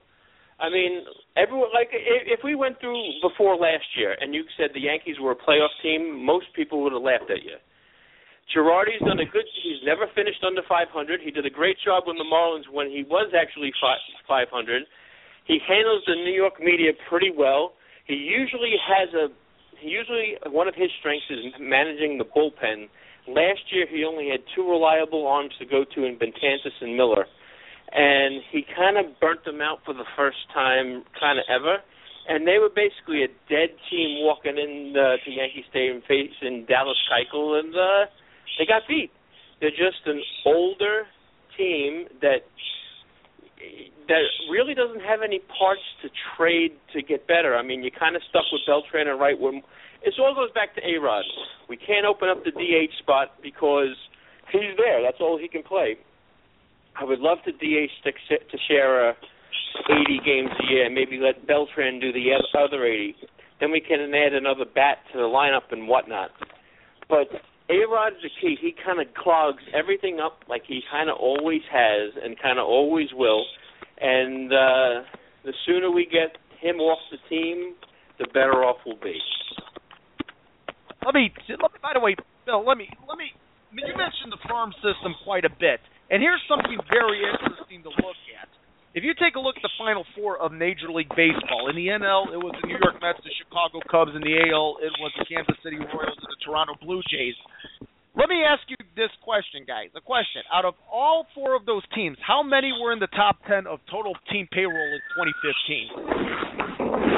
Um, to be honest, I don't know, but that's really not a fair question because all four of those teams have basically sucked forever and got I all these number one draft picks. I disagree with you- you. I, go ahead, go ahead, go ahead. I want to hear your point, though. with the especially with the Mets, I'll go across town where they had so many draft picks that they just refused to keep, and Freddie Coupon is their owner. They didn't spend money, and they finally got the pitching to where they needed to be. They made one, actually two smart moves in trading Dickey at the right time to get a guy like Syndergaard in return, and they made a good deal when Beltran was at the end of his rope, and they got Wheeler off that trade. So there's kind of they're kind of set for the next at least three or four years.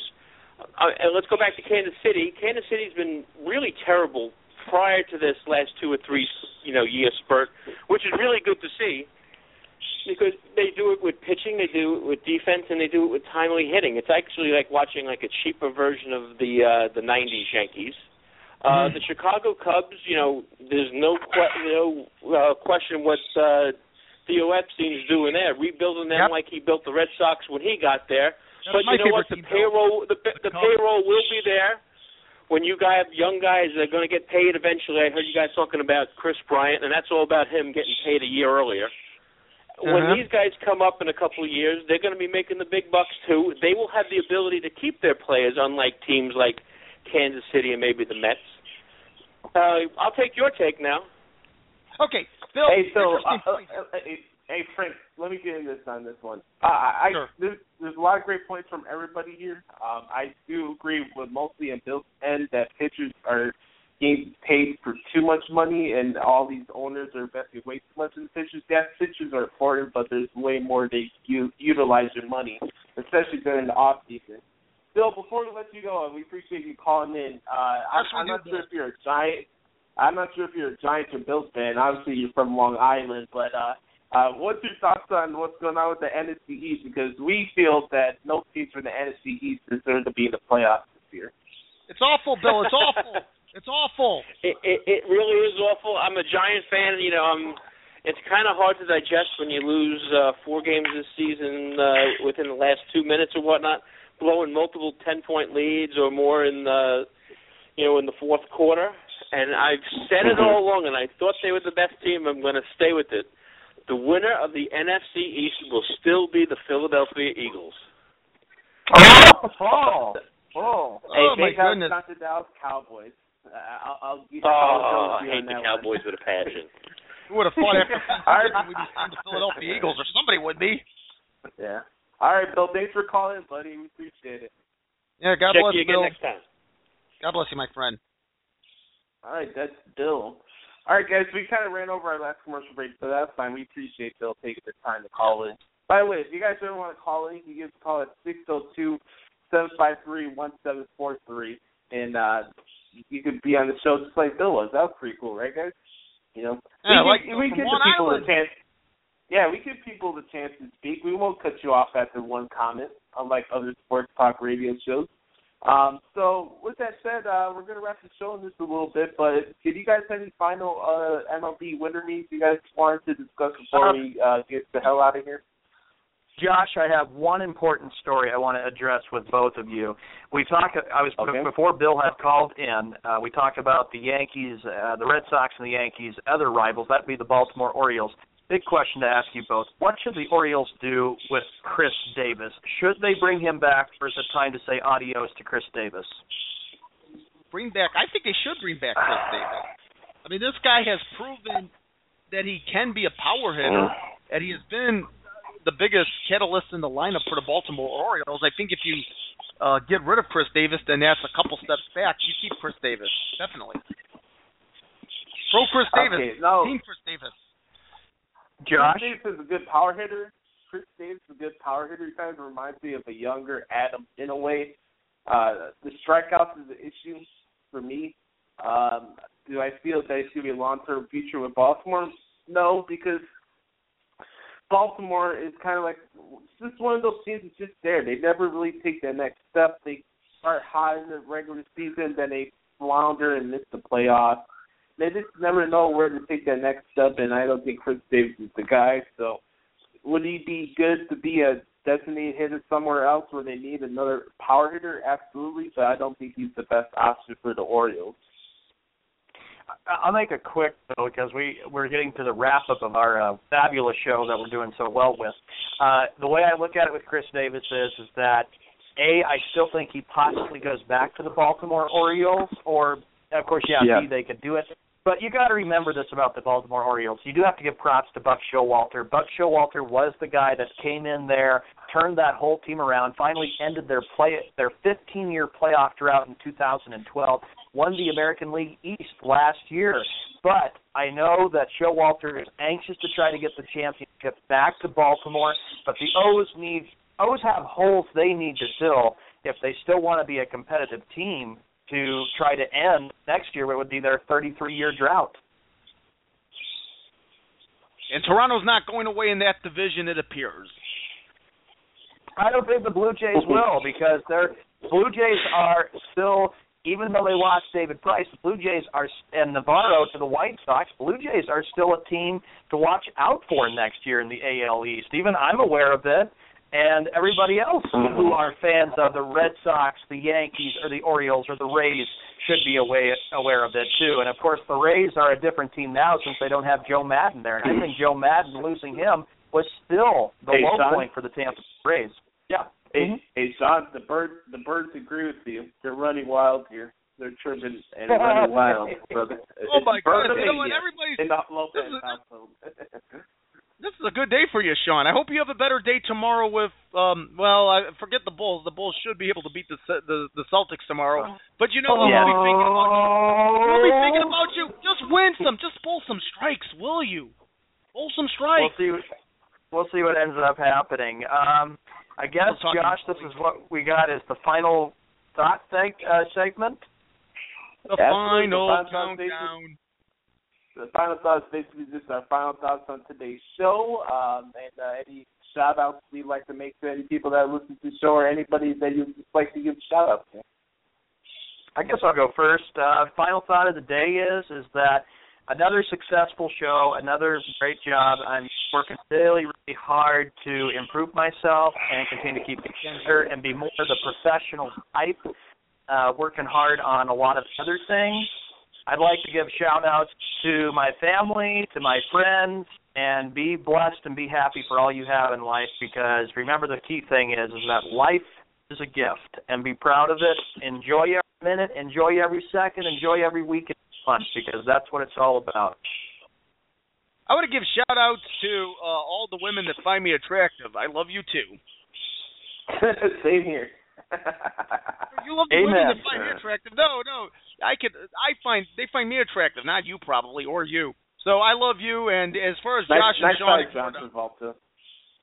John Travolta wait, do I hold on. Do I really look like John Travolta? Yes or no? Yes. Yes. How? Oh, You you are the Oh, yeah, John Greek- Travolta. Grease lightning. So if John Travolta and I were face to face and we're shaking hands and discussing Welcome Back Kotter and what was what was this time like on Welcome Back Kotter, uh, is there a huge resembl- resemblance of me and John Travolta?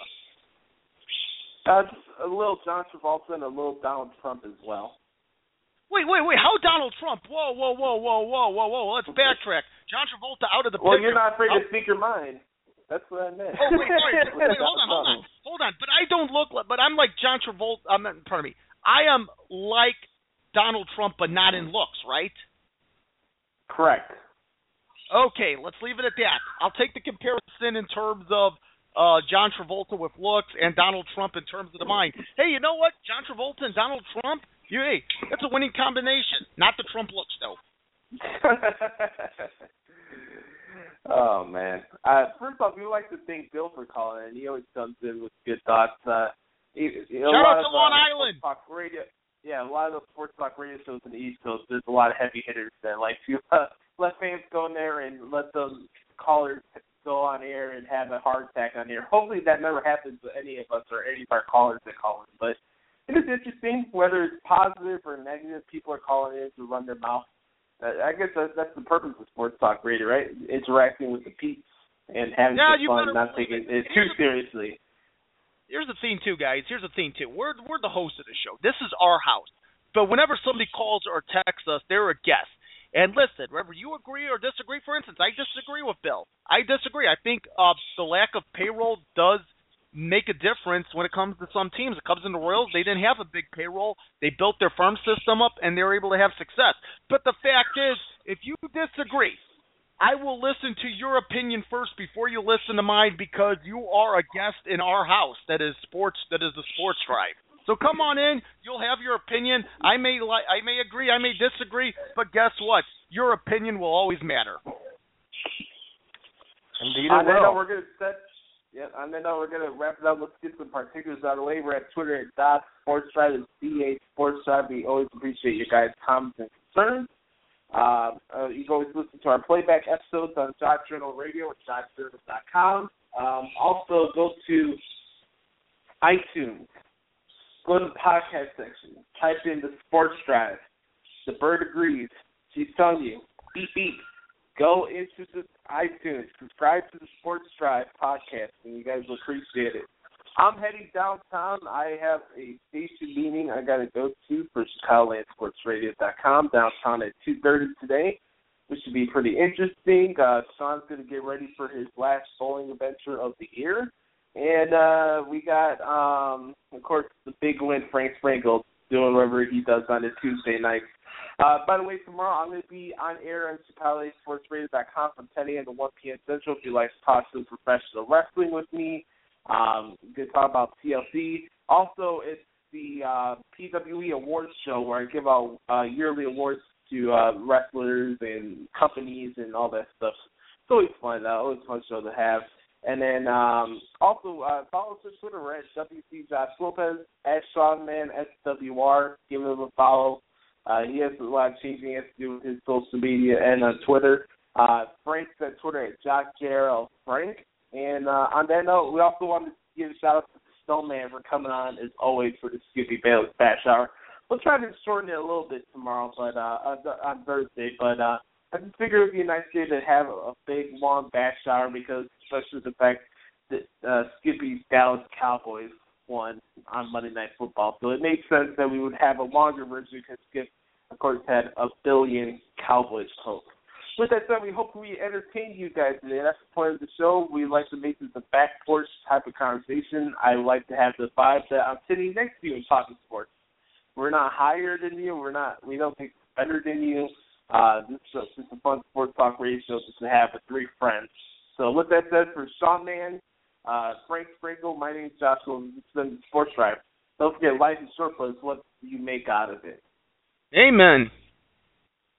We're out. Keep. Hope you guys enjoyed the show. Listen to the replay. Hope you check it out on social media, and we'll talk to you on Thursday. This has been the Sports Drive on Jock Journal Radio. Bye, and we'll see you Thursday. And please pray for Sean tomorrow night. You just heard the Sports Drive with Josh Lopez and Sean Mahon. You are listening to Jock Journal Radio.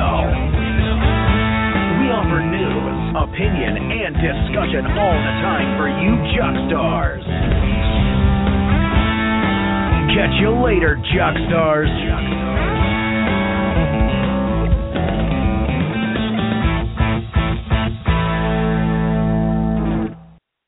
Support for this show comes from Material. Material is a simple and intuitive e commerce platform that lets you get your online store started without paying a dime. That's right, no ads, no setup costs, no transaction fees. Experience a fresh and easy new way to sell online by signing up at material.com today.